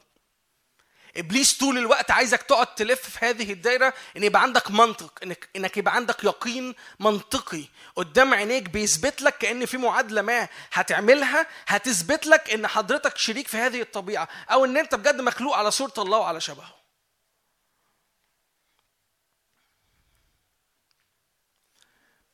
الأسبوع اللي فات كنت قاعد بتفرج كده على اليوتيوب فمن الحاجات اللي بحب أتفرج عليها قوي الناس اللي هم إخواتنا يعني مش المسيحيين بيفكروا إزاي عننا.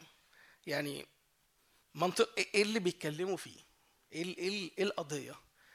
ف ففتحت فيديو ما كده بتاع حد مشهور قوي عنده يعني views كتير جدا جدا جدا على اليوتيوب. وبجد أنا بح أنا بحبه يعني بحب طريقه بحب طريقته بشكل حقيقي يعني. مش مقتنع باللي بيقوله بس بحبه. يعني لو قابلته بشكل شخصي في يوم من الأيام أعتقد إن هحضنه وهحبه وهبقى عارف أتواصل معاه بشكل يعني في محبة لأنه بحب طريقته فعلا. فعمال آه، بيحاول يشرح فكرة الثالوث. وبيحاول إزاي يشرح فكرة إنه إحنا بنعبد آه، كم إله وبنعبد إله واحد ولا بنعبد ثلاث آلهة. لما تيجي تبص من منظوره المنطقي الفلسفي يعني يعني لو انت واحد بتحب الفلسفة زي حالاتي يعني هت هت هتشوف تتابع الأفكار بتاعته منظم جدا وواضح جدا وميكينج سنس يعني إزاي ده بيتقال عليه كذا إزاي بيقولوا إنه إله واحد أمين إزاي ده حاصل؟ لا ده حاصل هنا ويرجع ويشرح وجايب مرجعية وجايب معرفش إيه وجايب فلاسفة كاتبين في وقت مين وعاملين إيه وقايلين إيه وبيشرح التناقضات فلسفي جدا وحقيقي جدا. بس أنا طول ما أنا قاعد عمال أتفرج عليه عمال أقول يا نهار أبيض. إز يعني يا عيني يعني أنا أنا أنت يعني من كتر ما هو صعبان عليا حبي ليه لأنه صعبان عليا في إيه؟ مش لأنه غلبان على فكرة. مش لأنه بيفكر غلط. مش لأن تفكيره مش منطقي. لأ. لأنه في إعلان مش عنده. هذا الإعلان إنه عظيم سر التجسد الله الله ظهر. عظيم هو سر التقوى الله ظهر في الجسد. هذا الإدراك هذا الإعلان هو مش ما عنده هو بيحاول يا عيني ياخد هذا الكتاب ويفسره تفسيرات منطقية من ناحية الفلسفة. ومن ناحية الفلسفة أنا عايز أقول لك إنه عمرك ما هتقتنع. لو أنت باصص على هذا الكتاب من منظور فلسفي من منظور منطقي مش هيحصل. لأنه هذا الكتاب ما فيهوش المنطق البشري بتاعك وبتاعي. الكتاب ده كله قايم على مقابلة أنا فيها بتقابل مع الرب مع الخالق والمقابلة دي بتغير شكلي وتكويني. ودي حاجة ما تتوصفش في كلمة. وما تتوصفش في وعظ عشان أكون برضو أمين جدا معاكم. مهما حاولت تسمع من وعاظ زي ما أنا بحاول أعمل دلوقتي يشرح لك أو يعبر لك أو ياخدك في صورة إنك تدرك فيها اللي أنا بحاول أقوله أنا عمري ما هقدر أوصل إني أفهمك للآخر هذا الإعلان لأن ده إعلانك أنت الشخصي مع الله. ده إعلانك أنت الشخصي دي حكايتك أنت مع الله دي حكاية إبراهيم مع الله. دي حكاية سامر مع الله. لما بقف وبأدرك إنه أنت أغلى من كل حاجة أنت أغلى من الاستجابة أنا مش هنا أنا مش موجود في هذا المكان عشان أنت هتباركني أنا موجود عشانك. انت ب... انت بتفتح انت بتفتح كل بوابات دهرية مقفولة.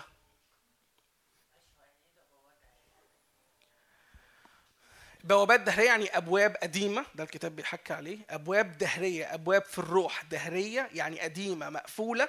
ليه؟ لأنه في أسرار معينة هي البوابة دي بتتفتح بيها. من هذه الأسرار اللي بتكلم عليها هي سر التجسد. هي إدراك محبة الله المتجسد. هي إدراك إنه أنا لما بفهم إن الموضوع مش بالمشاعر ومش بالمنطق الموضوع هو مقابلة مع شخص المقابلة دي كفيلة إنها تغيرني وتغيرك.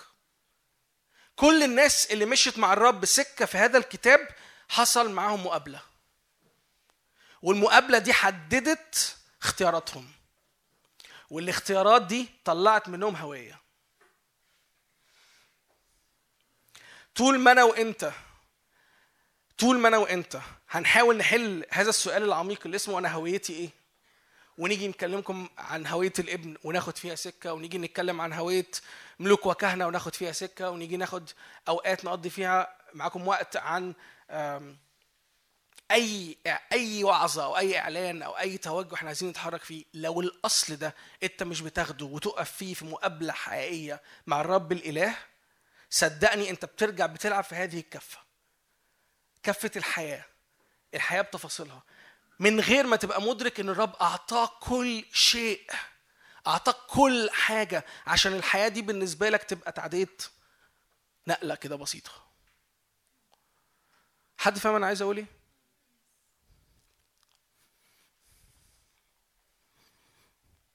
الطبيعة الإلهية دي شركاء في الطبيعة الإلهية بتخليك بص الكتاب بيقول هاربين من الفساد الذي في العالم بالشهوة. هي هذه الطبيعة الإلهية لوحدها بتنقلك في كفة تانية خالص كفة الخالق. هي بتنقلك الناحية التانية. أنت بقيت أنت وهو وان تيم أنت بقيت أنت وهو كتفك في كتفه. ما بقتش فكرة إنه هيعمل هنا إيه في تفصيلة هيعمل هنا إيه في مشكلة هيعمل هنا إيه في ظروف هيعمل هنا إيه في في الخناقة. هيعمل هنا إيه في في المشاعر السلبية؟ هيعمل هنا إيه في حالة الفشل اللي أنا عايشها؟ ما بقتش القصة دي خالص. القصة دي كلها كانها بتتقفل وكأن عيني عينيا بتتحول منها لجمال الرب. ليه؟ لأن أنا خلاص مسبي عارفين عارفين يعني إيه مسبي يعني أنا خلاص وصل لمرحلة إنه منه وبه ولها وله كل شيء. أنا مش مستني حاجة من إيد الرب. أنا وجه الرب بالنسبة لي كفاية. بس إن أنا أصحى الصبح مع الرب ويشرق بوجهه عليا دي البركة دي النعمة.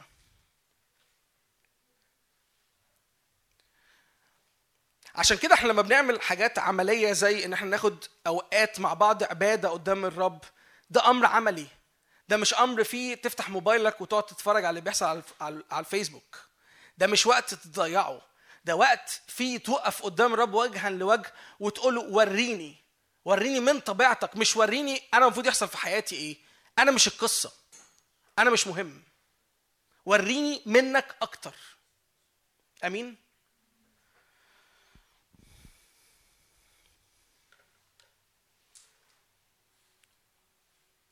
افتح معايا تكوين 25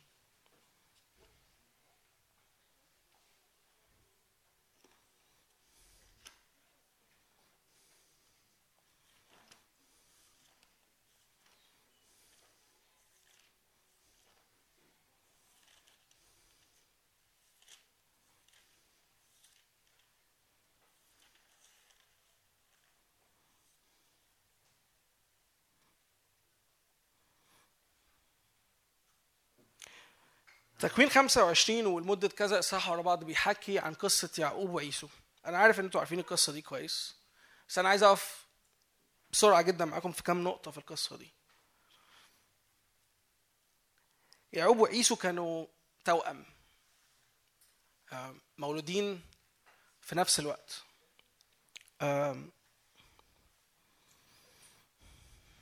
في عدد 22 تكوين 25 عدد 22 وتزاحم الولدان في بطنهما.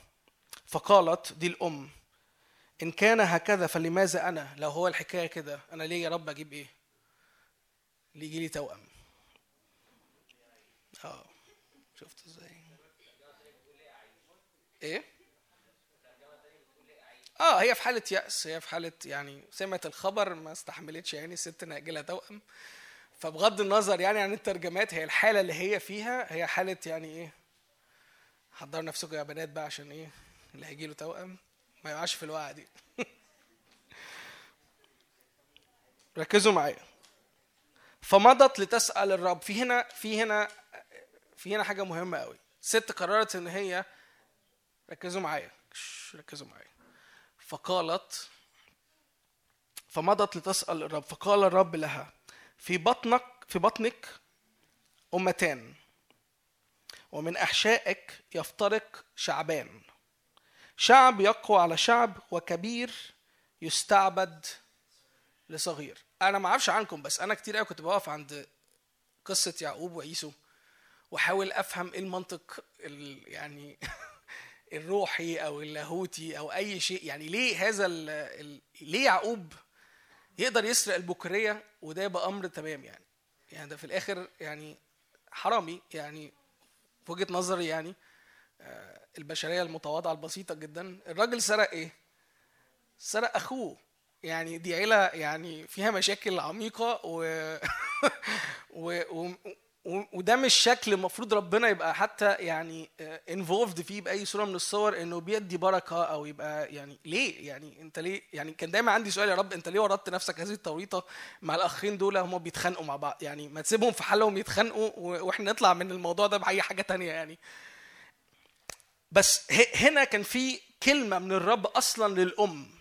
وده سؤال برضه أنا كان عندي طول الوقت. هي هي بتحب الواد ده ليه؟ الاثنين ولادها توينز يعني توأم؟ يعني ليه بتحب ده على ده؟ ليه ليه في أفضلية من ده على ده؟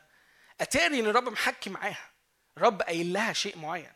رب في كلمة مديها لها. هي فاهمة اللي بيحصل إيه. فلما كملت أيامها لتلد اسم بطنها توأمان. فخرج الأول أحمر كله كفور وشعر فدعوه اسمه عيسو. وبعد ذلك خرج أخوه ويده قابضة بعقب عيسو فدعي اسمه إيه؟ يعقوب. يعقوب؟ يعقب يعني هو دايما إيه؟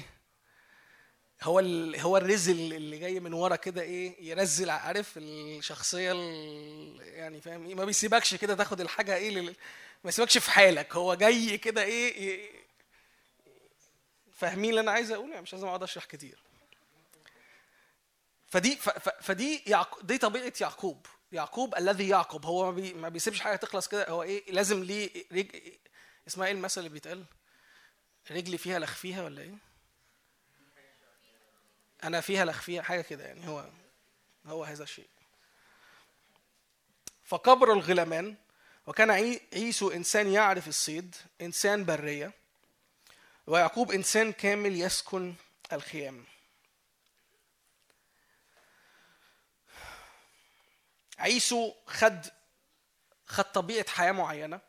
كتاب بيوصفها كده إنسان البرية وكان إنسان بيصطاد. إنسان كان كتير بيخرج للصيد. كان كان عايش الحياة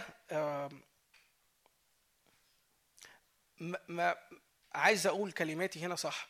ما كانش أهدافه الكبرى ما كانش حاطط أهداف في حياته واضحة. كان إنسان كل الهدف اللي في حياته إنه إيه؟ يعيش. الدنيا ماشية. طول ما في صيد طول ما الحركة ماشية طول ما في صيد أنا بصطاد واللي أنا بعمله مكمل. فطول ما هو مكمل أنا مكتفي بذلك. أنا تمام مع ده. شكل الحياة آه، آه، بحلوها ووحشها أدي الله أدي حكمته. وهو أنا لوحدي يعني اللي عايش في الحياة دي بتعذب ما كل الناس حواليا إيه؟ متبهدلة. كل ما أحكي مع حد أهو كله بيصطاد. اشمعنى أكون أنا في حالة مختلفة. اشمعنى أنا أكون حاصل في حياتي شيء مختلف؟ كتاب بيوصف يعقوب إنه كان إنسان كامل يسكن الخيام. يعقوب كان مشغول بحاجة تانية. يعقوب كان يسكن في خيمة. كان مدرك وفاهم يعني إيه؟ فكرة السكن جوه بيت. كان فاهم ومدرك أهمية إن الحياة مش مستمرة وخلاص. مدرك وفاهم إن في ترتيب جوه البيت مدرك وفاهم إنه في حالة بنى لازم تكون تحصل مدرك وفاهم إنه أنا لازم أروح لحتة بحياتي دي. ده ببساطة شديدة. ده واحد زي عيسو مكمل لأن الحياة مكملة ولو بكرة مت مش مهم. لو بكرة الحياة خلصت في زي ملايين. أنا ماشيين في الشارع والحياة ماشية والدنيا مكملة. مش مشكلة ما وقفتش عليا. إنما يعقوب كان مدرك إن الحياة واقفة عليا. كان مدرك إنه أنا ممكن أعمل فرق في حياتي وفي حياة اللي حواليا. ده ببساطة شديدة. أنا بحاول أجيب لكم الموضوع بدوافعه. إيه كانت دوافع ده الشخصية وإيه كانت دوافع ده الشخصية؟ ليه ده طلع بالمنظر ده بالشكل ده وليه ده طلع بالمنظر ده بالشكل ده؟ اقروا كده معايا في 32 فقال عيسو ها أنا ماض إلى الموت فلماذا لي بكوريه لما ابتدى يعقوب يفاوضوا على البكوريه بأكلة العدس مش فارق معاه. الموضوع بالنسبة له سيان.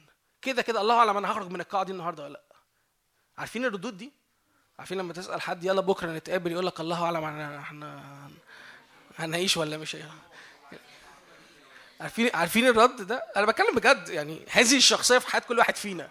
كل ما تتفق معاه على حاجة يقول لك يا عم آه، يحييك ويحييني ربنا. يعني هو على طول في حالة تسليم كده غريبة اللي هو إيه يعني مفيش حاجة بتحصل. هي فاهم؟ يعني تمسكوش من حاجة. يعني تيجي تحط له ميعاد لا ما تحطليش ميعاد. أنا يا هاجي يا مش هاجي حسب تسهيل ربنا. آه، آه، فاهم؟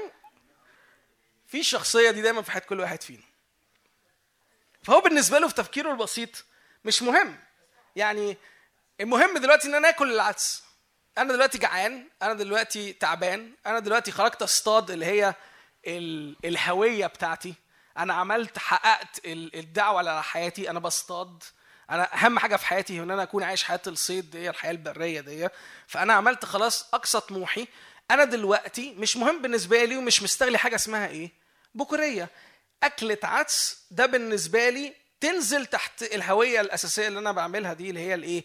الصيد. فأنا تعبان من الصيد فأنا عايز حاجة أكلها علشان ترجعني تريتشارج مي تاني أو تشحنني تاني عشان أعمل إيه؟ أنزل أصطاد. بس هي الحياة بتلف وبتدور عن, عن هذا الموضوع بهذا التفكير بهذه الطريقة. فلما يعقوب بيتكلم معاه بيتفاوض معاه البكوريه التاني ما انتبهش أصلا للقصة. الموضوع يعني إيه ما, ما, ما نورش في دماغه إنه دي حاجة مهمة. قصة عادي. كأن يعني كأنه تحسه إيه يعني آم، تحسوا الموضوع توبيك عادي. يعني بيتكلموا مع بعض مش في حاجة كبيرة مش في حاجة مهمة مش في حاجة تخلي حتى يعقوب ينتبه عيسو قصدي ينتبه إنه بيتفاوض معاه على حاجة كبيرة. فاهمين؟ يعني كانوا فاهم بيتكلم على ميعاد. هنتقابل بكرة. فاهمين؟ يعني الموضوع بسيط قوي لما تيجي تقرا بعد كده شوية قدام هتلاقي انه هتلاقي إنه عيسو انتبه. لما لما اتسرقت منه البكورية لما عيسو لما يعقوب قدر يدخل عند أبوه إسحاق وي- ويقلد أو يمثل إن هو عيسو وياخد البكورية هو شعر. هو أدرك مرة واحدة قد إيه غلاوة وأهمية الأمر ده لمرحلة إنه عمال يتتب يعني لما تيجي تقرأ في الكلمة هو عمال غيران ابتدى يغير جدا من إنه إنه عيز انه إنه يعقوب اتبارك وإنه يعقوب خد كل الميراث وإنه أبوه بيقول له أنا ما عنديش حاجة أديها لك أنا اديته كل حاجة لمرحلة إنك هتتصل هو يتسلط عليك. أخوك الصغير هو اللي هيبقى سيدك. أنت لازم لما يأمرك تستجيب لي لأن أنا خلاص اديته كل حاجة ما فيش حاجة تانية أقدر أديها لك. مرة واحدة عيسو انتبه إنه في مشكلة. عيسو في الأصل هو البكر. عيسو في الأصل هو البكر. هو هو اللي سبق. هو اللي نزل الأول. بس في يعقوب اللي بيعقبه اللي بيقرر إنه أنت لو مستهين بهذه البكورية. أنت لو مستهين بهذه الحياة. أنت لو مش فارقة معاك. أنت لو كل اللي فارق معاك حاجتك أنت. أنا احتياجاتي استجاباتي الحاجات اللي أنا عايز الرب بتناقش معاه وبتفاوض عليها مش الرب نفسه البكورية هي الرب نفسه. البكورية هي الميراث نفسه. البكورية هنا هي تمثل يسوع وكل الحياة اللي عاشها من تجسد على الأرض. فانت عندك هنا اتنين. واحد عايز يعمل أي حاجة عشان يسرق يسوع. بإيده واسنانه مستعد يعمل البدع. مستعد يعمل أي حاجة في الدنيا عشان يسرق يسوع يتقابل مع يسوع وجها لوجه فتصير طبيعته من طبيعتي. هو بكر فأنا كمان أصير بكر حتى لو أنا مش بكر حتى لو أنا يعقوب الذي يعقب أنتوا مركزين معايا؟ واحد تاني اسمه عيسو هو فعلا البكر وهو اللي من حقه إن هو يكون في حالة البكوريه بس هو في حالة استسلام كاملة لظروف حياته ولطبيعه حياته. فمستعد ببساطة شديدة جدا إنه بطبق عدس يسلم هذه البكوريه يسلم هذا الميراث يسلم يسوع. يخون كل ما هو وعد بيه. يسلمه بأرخص حاجة.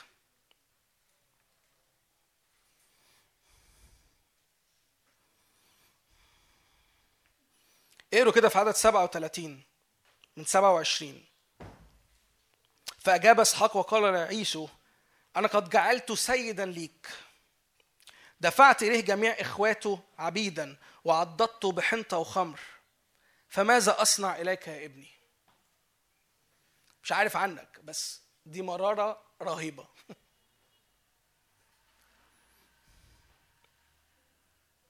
فقال عيسو لأبيه أئلك بركة واحدة فقط يا أبي؟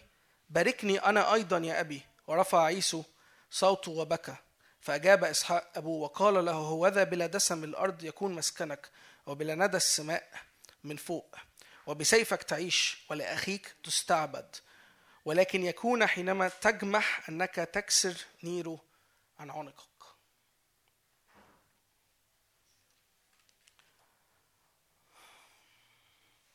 الغريبة أنه إسحاق لما كان بيطلق يعقوب راح باركه تاني. يا سبحان الله. يعني مش بس التاني سرق منه البكورية يعني مش بس يعقوب راح سرق البكورية من إسحاق أبوه. الطبيعي يعني إنه لما هيجي يسافر أنا قلت ده بقى يعني هيهرب بقى شغل المطاريد يعني عارفين؟ مش هيوري وشه تاني لأبوه. أبوه هيزعق فيه. أبوه هينزل يقول له إزاي ضحكت عليا وإزاي خدت بكرية أخوك وإزاي وإزاي وإزاي. خالص بيس هو خلاص بقى البكر فبيتعامل معاه تعامل كامل إنه ده الإيه؟ ده البكر فيتعامل معاملة البكر. خلصنا. ده قدر يغتصب الملكوت. ده قدر يسرق المجد. ده قدر يفهم طبيعتي ودخل خل- خلاص. أنا مفيش أصلا لوم جوايا كأب ليه لأن أنا شايفه البكر.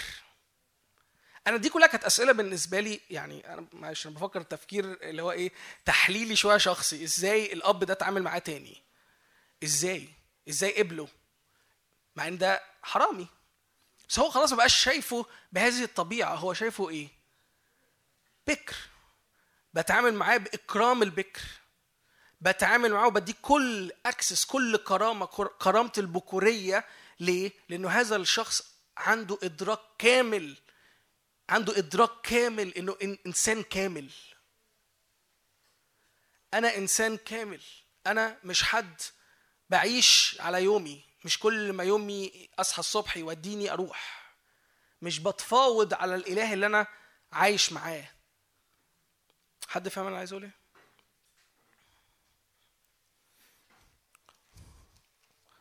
لما تعدي شوية في الإصحاحات كده في عدد في إصحاح 32 افتح معايا الحتة دي دي آخر حتة هتكلم فيها. إحنا لسه في تكوين 32 من أول 28 الحتة دي بتاعت إنه إنه يعقوب كان بيصارع مع الله. أكيد سمعتوا عنها كتير قوي بس أنا في حتة معينة عايز أختم بيها كلامي. بعد صراعه مع الله خلينا نقرأ الحتة دي. فبقى من أول 34 فبقى يعقوب وحده وصرعه إنسان حتى طلوع الفجر ولما رأى أنه لا يقدر عليه ضرب حق فخذه فانخلع حق حق فخذه فخذ يعقوب يعني في مصارعته معه وقال اطلقني لأنه قد طلع الفجر. فقال لا أطلقك إن لم تباركني. فقال له ما اسمك؟ فقال يعقوب. فقال لا يدعى اسمك فيما بعد يعقوب بل إسرائيل. لأنك جاهدت مع الله والناس وقدرت. وسأل يعقوب وقال اخبرني باسمك فقال لماذا تسأل عن اسمي وبركه هناك؟ عدد 30 فدعا يعقوب اسم المكان فينيئيل أو فينوئيل قائلا لأني نظرت الله وجها لوجه ونجيت ونجيت نفسي وأشرقت له الشمس إذ عبر فينوئيل وهو يجمع وهو يخمع على فخذه. لسه أخويا كان بيقول إزاي حد يقابل الله ويعيش. يعقوب في المقابلة دي مع الله أنتوا عارفين كان في مقابلة قبلها آه، لما شاف السماء مفتوحة والسلم. ودي مقابلة مشهورة قوي بس المقابلة دي حصل فيها حاجتين مهمين قوي يعقوب في المقابلة دي اتغير اسمه لإسرائيل والمكان اللي هو اتقابل فيه مع الرب اللي حصل فيه هذا النوع من الصراع يعقوب أطلق أو إسرائيل أطلق عليه اسم فينوئيل. ببساطة شديدة اللي أنا عايز أقول لك النهارده كل مرة أنت فيها بتقف تتقابل مع الله كل مرة أنت بتقف فيها تتقابل وجها لوجه معاه عشانه هو. أنت طبيعتك بتتغير أنت هويتك بتتغير أنت اسمك بيتغير أنت طبيعة المكان اللي أنت واقف فيه بيتغير. إسرائيل تحول من يعقوب تحول إلذي يعقب الشخص اللي زي كنت بحكي لكم كده الذي اللي بيرزل دايما اللي موجود دايما في الصورة اللي عايز ياخد لل... عايز ياخد المشهد الشخص اللي بيسرق الشخص اللي مستعد يعمل أي حاجة حتى لو دي طبيعة مش مظبوطة لكن ادته النتائج المظبوطة تحول من هذا الشخص تحولت طبيعته حتى من هذا الشخص في هذا اللقاء لإسرائيل. عارفين يعني إيه إسرائيل؟ يعني الله الذي يغلب. في هذا الموضع في هذا الموضع ال- الدعوة اللي على حياة يعقوب انتصرت. فأصبح إسرائيل. الدعوة والقصد الكلمة اللي خدتها اللي خدتها مامته من الأول إنه الكبير يستعبد للصغير إنه أمة هتخرج إنه في أمتين هتخرج. الرب كان فاهم من الأول الدعوة اللي على حياة يعقوب. ولما صارع مع الرب حتى الفجر وقال له مش هتحرك من غنى إن لم تباركني.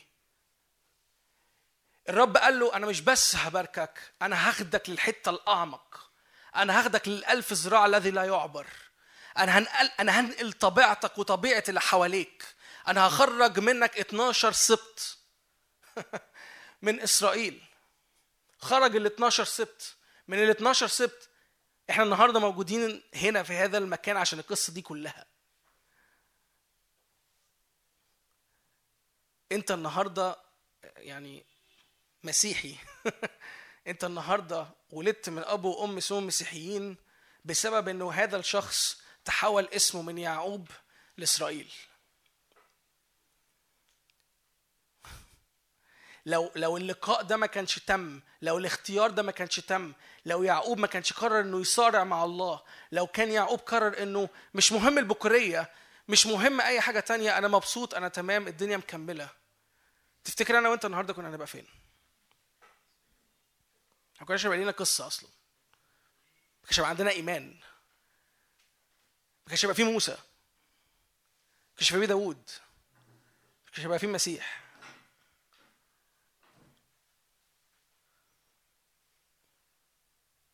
اختيارك البسيط.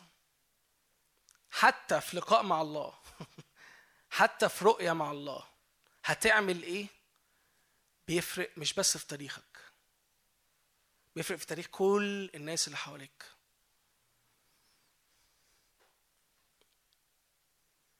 فينوئيل يعني المكان اللي تراءى فيه وجه الله. قبل كده ما كانش فيه مكان ظهر فيه وجه الله. تراءى الله بوجهه مش تراءى الله. خلي بالكم في فرق ما بين أنواع الإظهارات. الموضع ده في نوئيل المكان اللي تراءى الله بوجهه. يعقوب رأى الله وجها لوجه.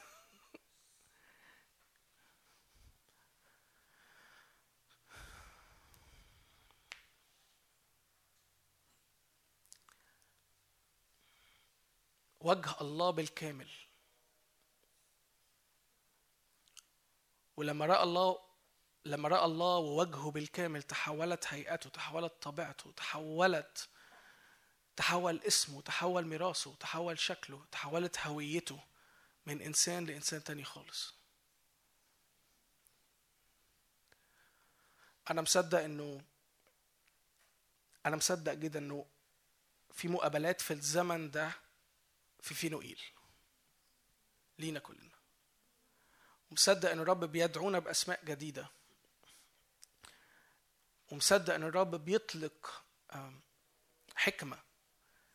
بيطلق فينا حكمة إن نختار يسوع في كل موقف. مش نختار اختيارات الحياة. فنفسي جدا إن الوقت ده إنه صدق معايا اعلن إيمانك اعلن إيمانك اعلن إنه في هبة أعطيت لنا لتتميم الحياة لتتميم كل مقصد لتتميم كل كلمة لكن مش ده الهدف. الهدف هو الكلمة التي صارت جسدا وحل بيننا. عينينا كلها ناظرين لرئيس الإيمان ومكمله يسوع المسيح وحده. مش النتائج مش الأمور اللي هتحصل بعد كده.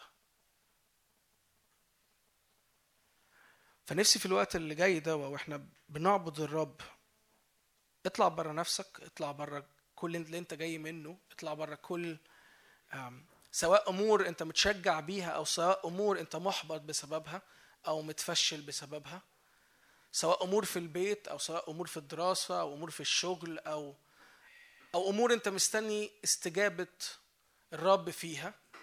أنا عايز أقول لك إنه في حاجة أغلى قوي في وسطينا. يسوع المسيح في وسطنا.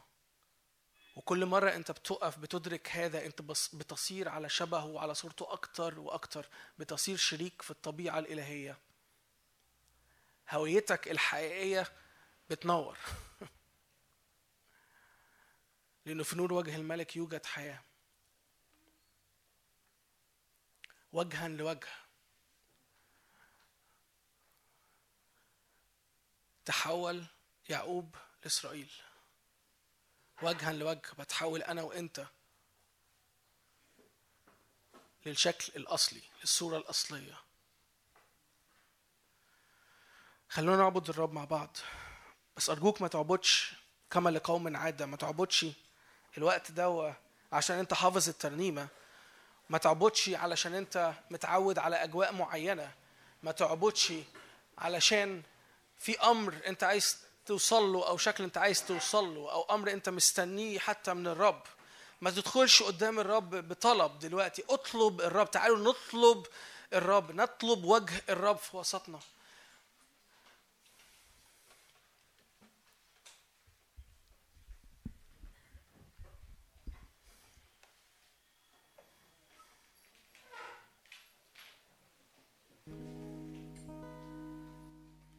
الرب جاي ينقلنا جاي يغير في شكلنا. الرب بيحولنا إلى تلك الصورة عينها من مجد إلى مجد.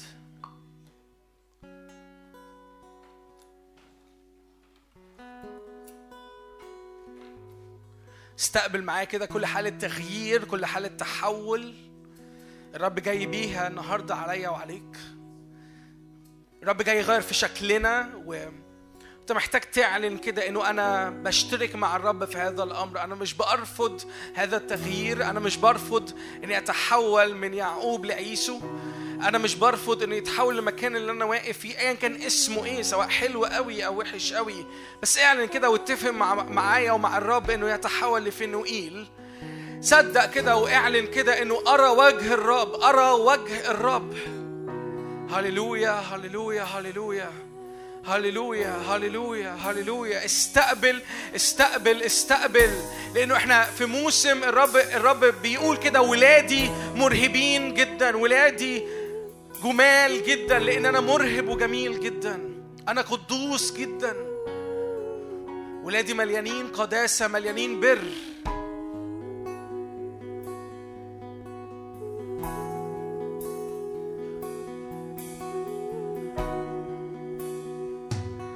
بختارك انت يا الله بختارك انت بختارك انت. مش بختار اللي بيطلع منك مش بختار البركة اللي خارجة منك. أنا بختار شخصك. بختار تكون انت الأول في حياتي. بختار انت تكون رقم واحد في حياتي لأنك تستاهل. حتى لو ما خدتش ولا حاجة في حياتي منك لكن انت تستاهل. انت الرب الخالق انت يهوى الرب القدير. انت كفايتي انت كفايتي انت كل شيء. دي هويتي دي هويتي انه أنا في علاقة معاك. هللويا. هللويا هللويا. أنت أغلى ما عندي أنت أغلى كل أنت أغلى من كل حاجة في حياتي. أنا باجي بالطيب بكسره عند رجليك.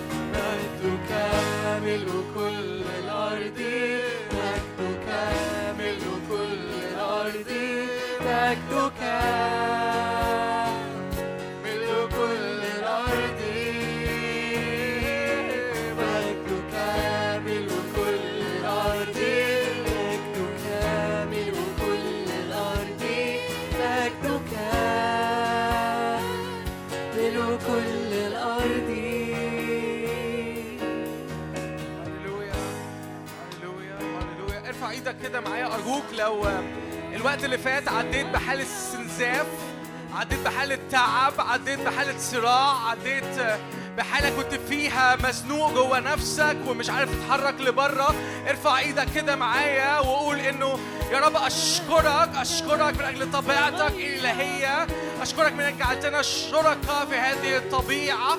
يا رب أشكرك من أجل هذه الصورة الأصلية اللي بتسكب عليا وعلى أخواتي الآن مشابهين مشابهين الله مشابهين الله. على صورته خلقتنا على صورتك. هللويا هللويا هللويا.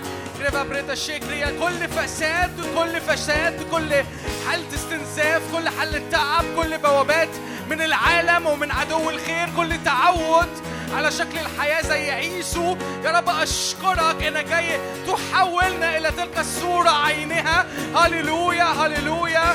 عظيم هو سر التقوى. الله ظهر في الجسد. حط إيدك كده على قلبك معايا. وقول كده ما أنا إلى بيت الرب ما أنا إلى هيكل للرب. هللويا. انشق الحجاب. كل حجاب كل حالة حجاب كل حالة انفصال ما بيني وما بين الآب. أنا أنا أنا هيكل. حجابه مشقوق. صلي معايا هذه الصلوات. حط إيدك على قلبك. أنا حجاب حجاب حجابه مشقوق.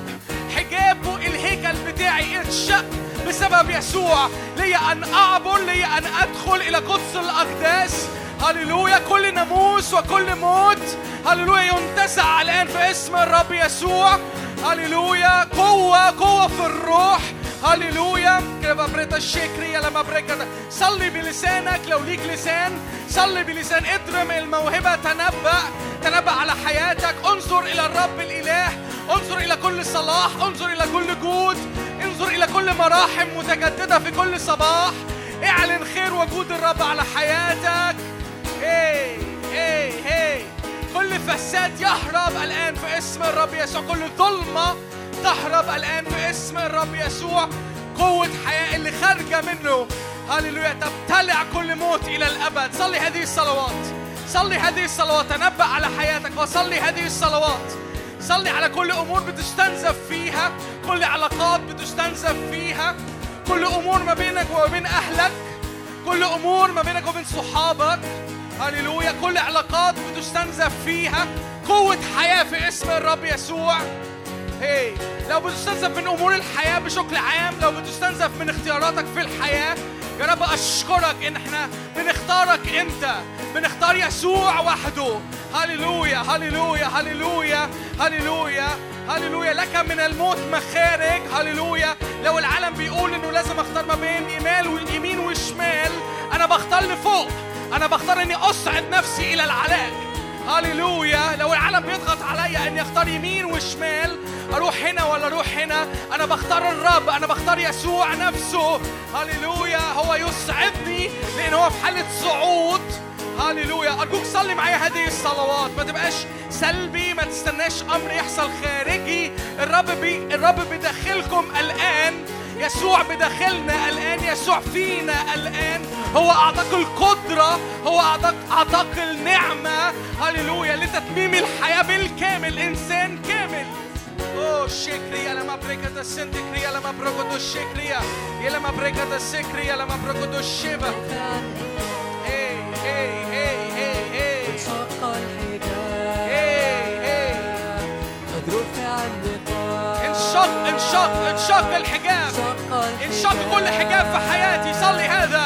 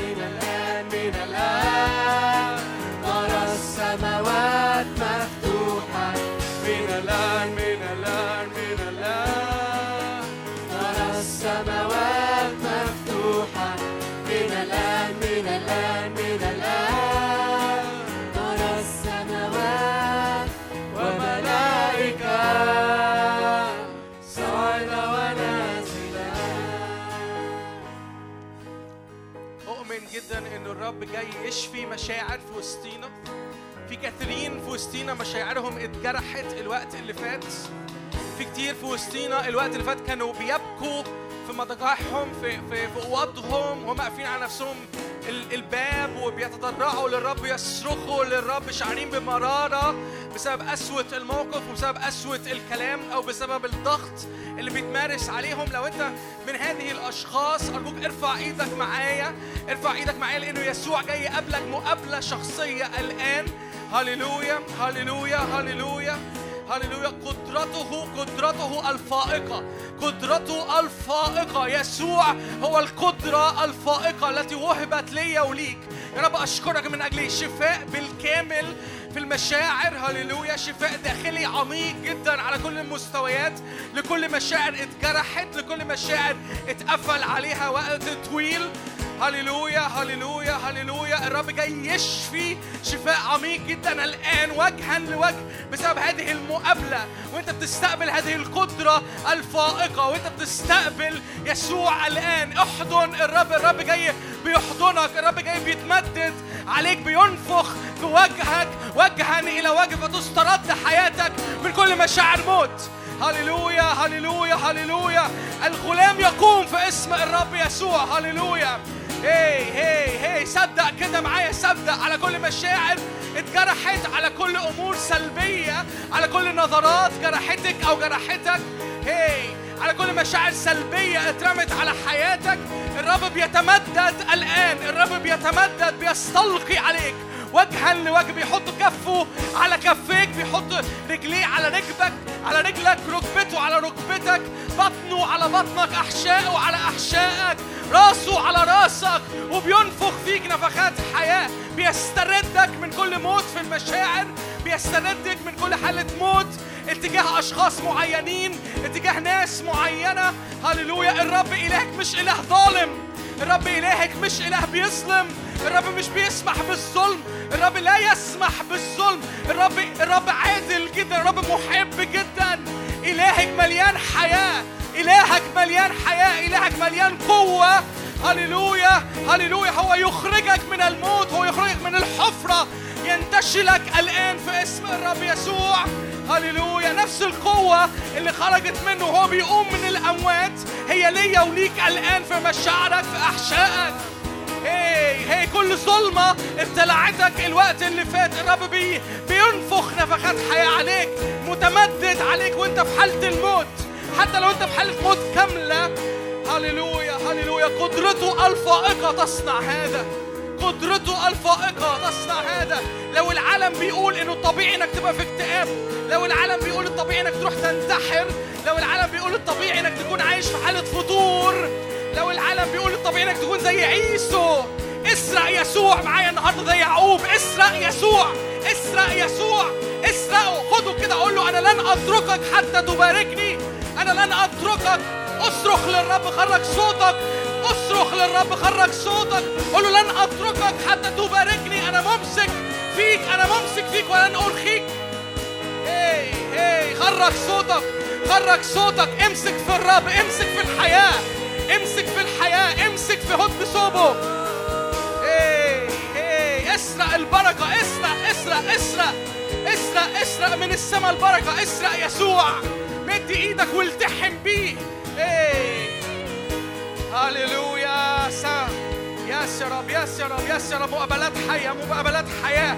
نهر حياة خارج في وسطينا نهر حياة نهر حياة. تنادي على كثيرين من كل حالة موت. هللويا. في اسم الرب يسوع. تنادي على رب شبابك. تنادي يا رب على شبابنا. تنادي يا رب على الشباب بتوعك. تنادي على الشباب بتوعك. من كل نجاسة من كل سجاير من كل عادة سرية. نادي عليهم يا رب نادي عليهم. تمدد الآن تمدد الآن. قوة وقدرة. فوق الطبيعي قوة وقدرة فوق الطبيعي. لا ما يكونوش زي عيسو إنسان برية يكونون إنسان كامل. هللويا يسكنون في الخيام يسكنون في بيت الرب. هللويا هللويا هللويا. انتهاء لحالة البرية انتهاء لحالة عيسو. هللويا هللويا. تستغلي البكورية استغلي معايا يسوع استغلي البكر يسوع. هللويا.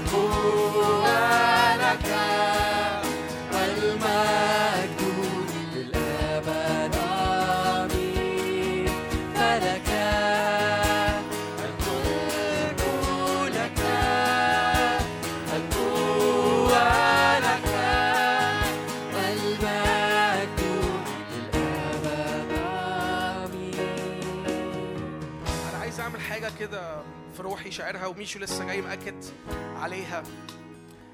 أنا شاعر إن الرب واخدنا إلى بحر السباحة لا يعبر وممكن تكون كتير حاولت تفهم يعني إيه بحر السباحة لا يعبر وده حاجة ملهاش شكل ملهاش منظر ملهاش صورة.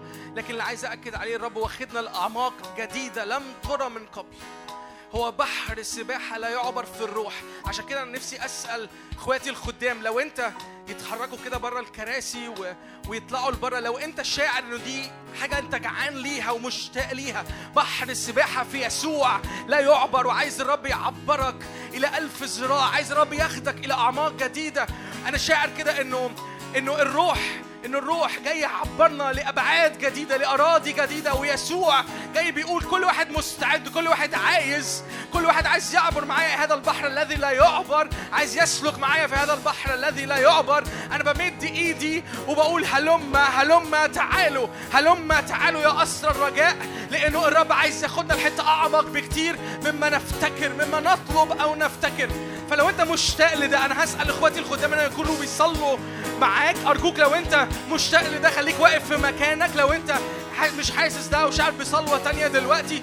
ممكن تقعد في مكانك وتكمل تصلي اللي انت بت- بتصليه لكن لو ده شوق قلبك انك تحط تحط قلبك وحياتك في حتة أعمق بكتير وتسيب يسوع النهارده يحملك إلى تلك الصورة عينها حتى لو ده حاجة شكلها مجهولة حاجة شكلها مش معروفة لكن انت تسلك بالإيمان ورا الرب انت تسلك بالإيمان في الروح.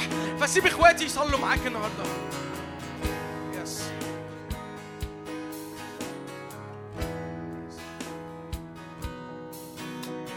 خليك واقف في مكانك واخواتي يكونوا بيتحركوا لك. افتح قلبك افتح روحك افتح أعماقك. خليك كده مفتوح في الروح.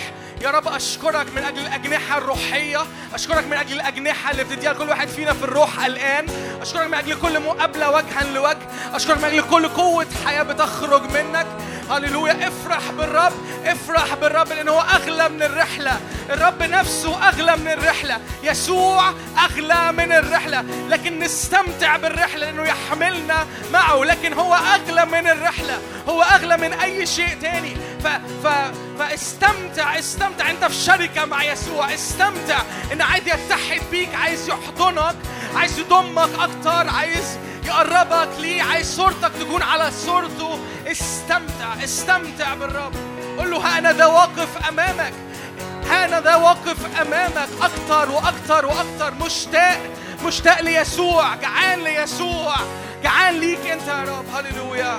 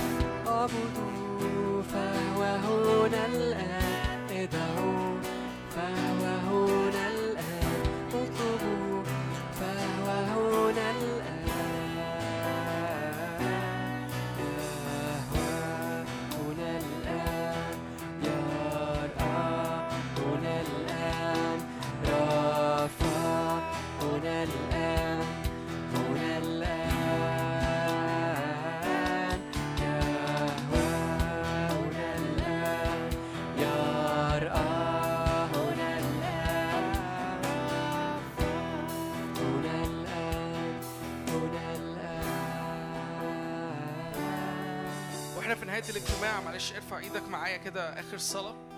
وإحنا بنختم هذا الاجتماع. مكتوب كده في غلاطيا اتنين إنه مع المسيح صلبت. فأحيا لا أنا بل المسيح يحيا فيا. فما أحياه الآن في الجسد فإنما أحياه في الإيمان. إيمان ابن الله الذي أحبني وأسلم نفسه لأجلي. ارفع إيدك معايا كده. ارفع إيدك معايا ارفع إيدك على حياتك ارفع إيدك على كل ايامك اللي جاية ارفع إيدك على الدعوة ارفع إيدك على الهوية ارفع إيدك كده على علاقتك بالرب. هللويا. يا رب أشكرك أشكرك إنه أنا وإخواتي صلبنا مع المسيح. هللويا. أشكر الرب معايا على هذا الأمر.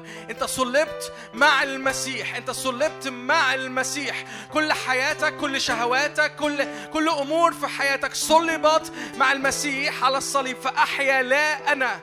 صلي هذه الصلوة صلي هذه الصلوة. لا أحيا أنا بل المسيح يحيا فيا. بل المسيح يحيا فيا. يا رب أشكرك إنك جاي تعلن عن إعلان تجسدك أشكرك إنك جاي تعلن عن قيامتك أشكرك إنك جاي تعلن عن قوتك عن برهان قوتك عن صليبك وقيامتك فيا وفي إخواتي. يا رب أنا بعلن كده إنه ما هذا ما هذا يا رب إلى أسبوع مليان بالنعمة مليان بالبركة مليان يا رب منك أنت وحدك مليان من وجها لوجه من اختبارات في كل حتة. وأنا راكب مواصلة وأنا في البيت قاعد وأنا بذاكر وأنا خارج مع صحابي في كل أمور حياتي وجها لوجه فأحيا لا أنا بل المسيح يحيا فيا. بنباركك بنباركك بنباركك من الآن وإلى الأبد ليتمجد اسمك ليأتي ملكوتك كما في السماء كذلك على الأرض. بنحبك جدا. آمين.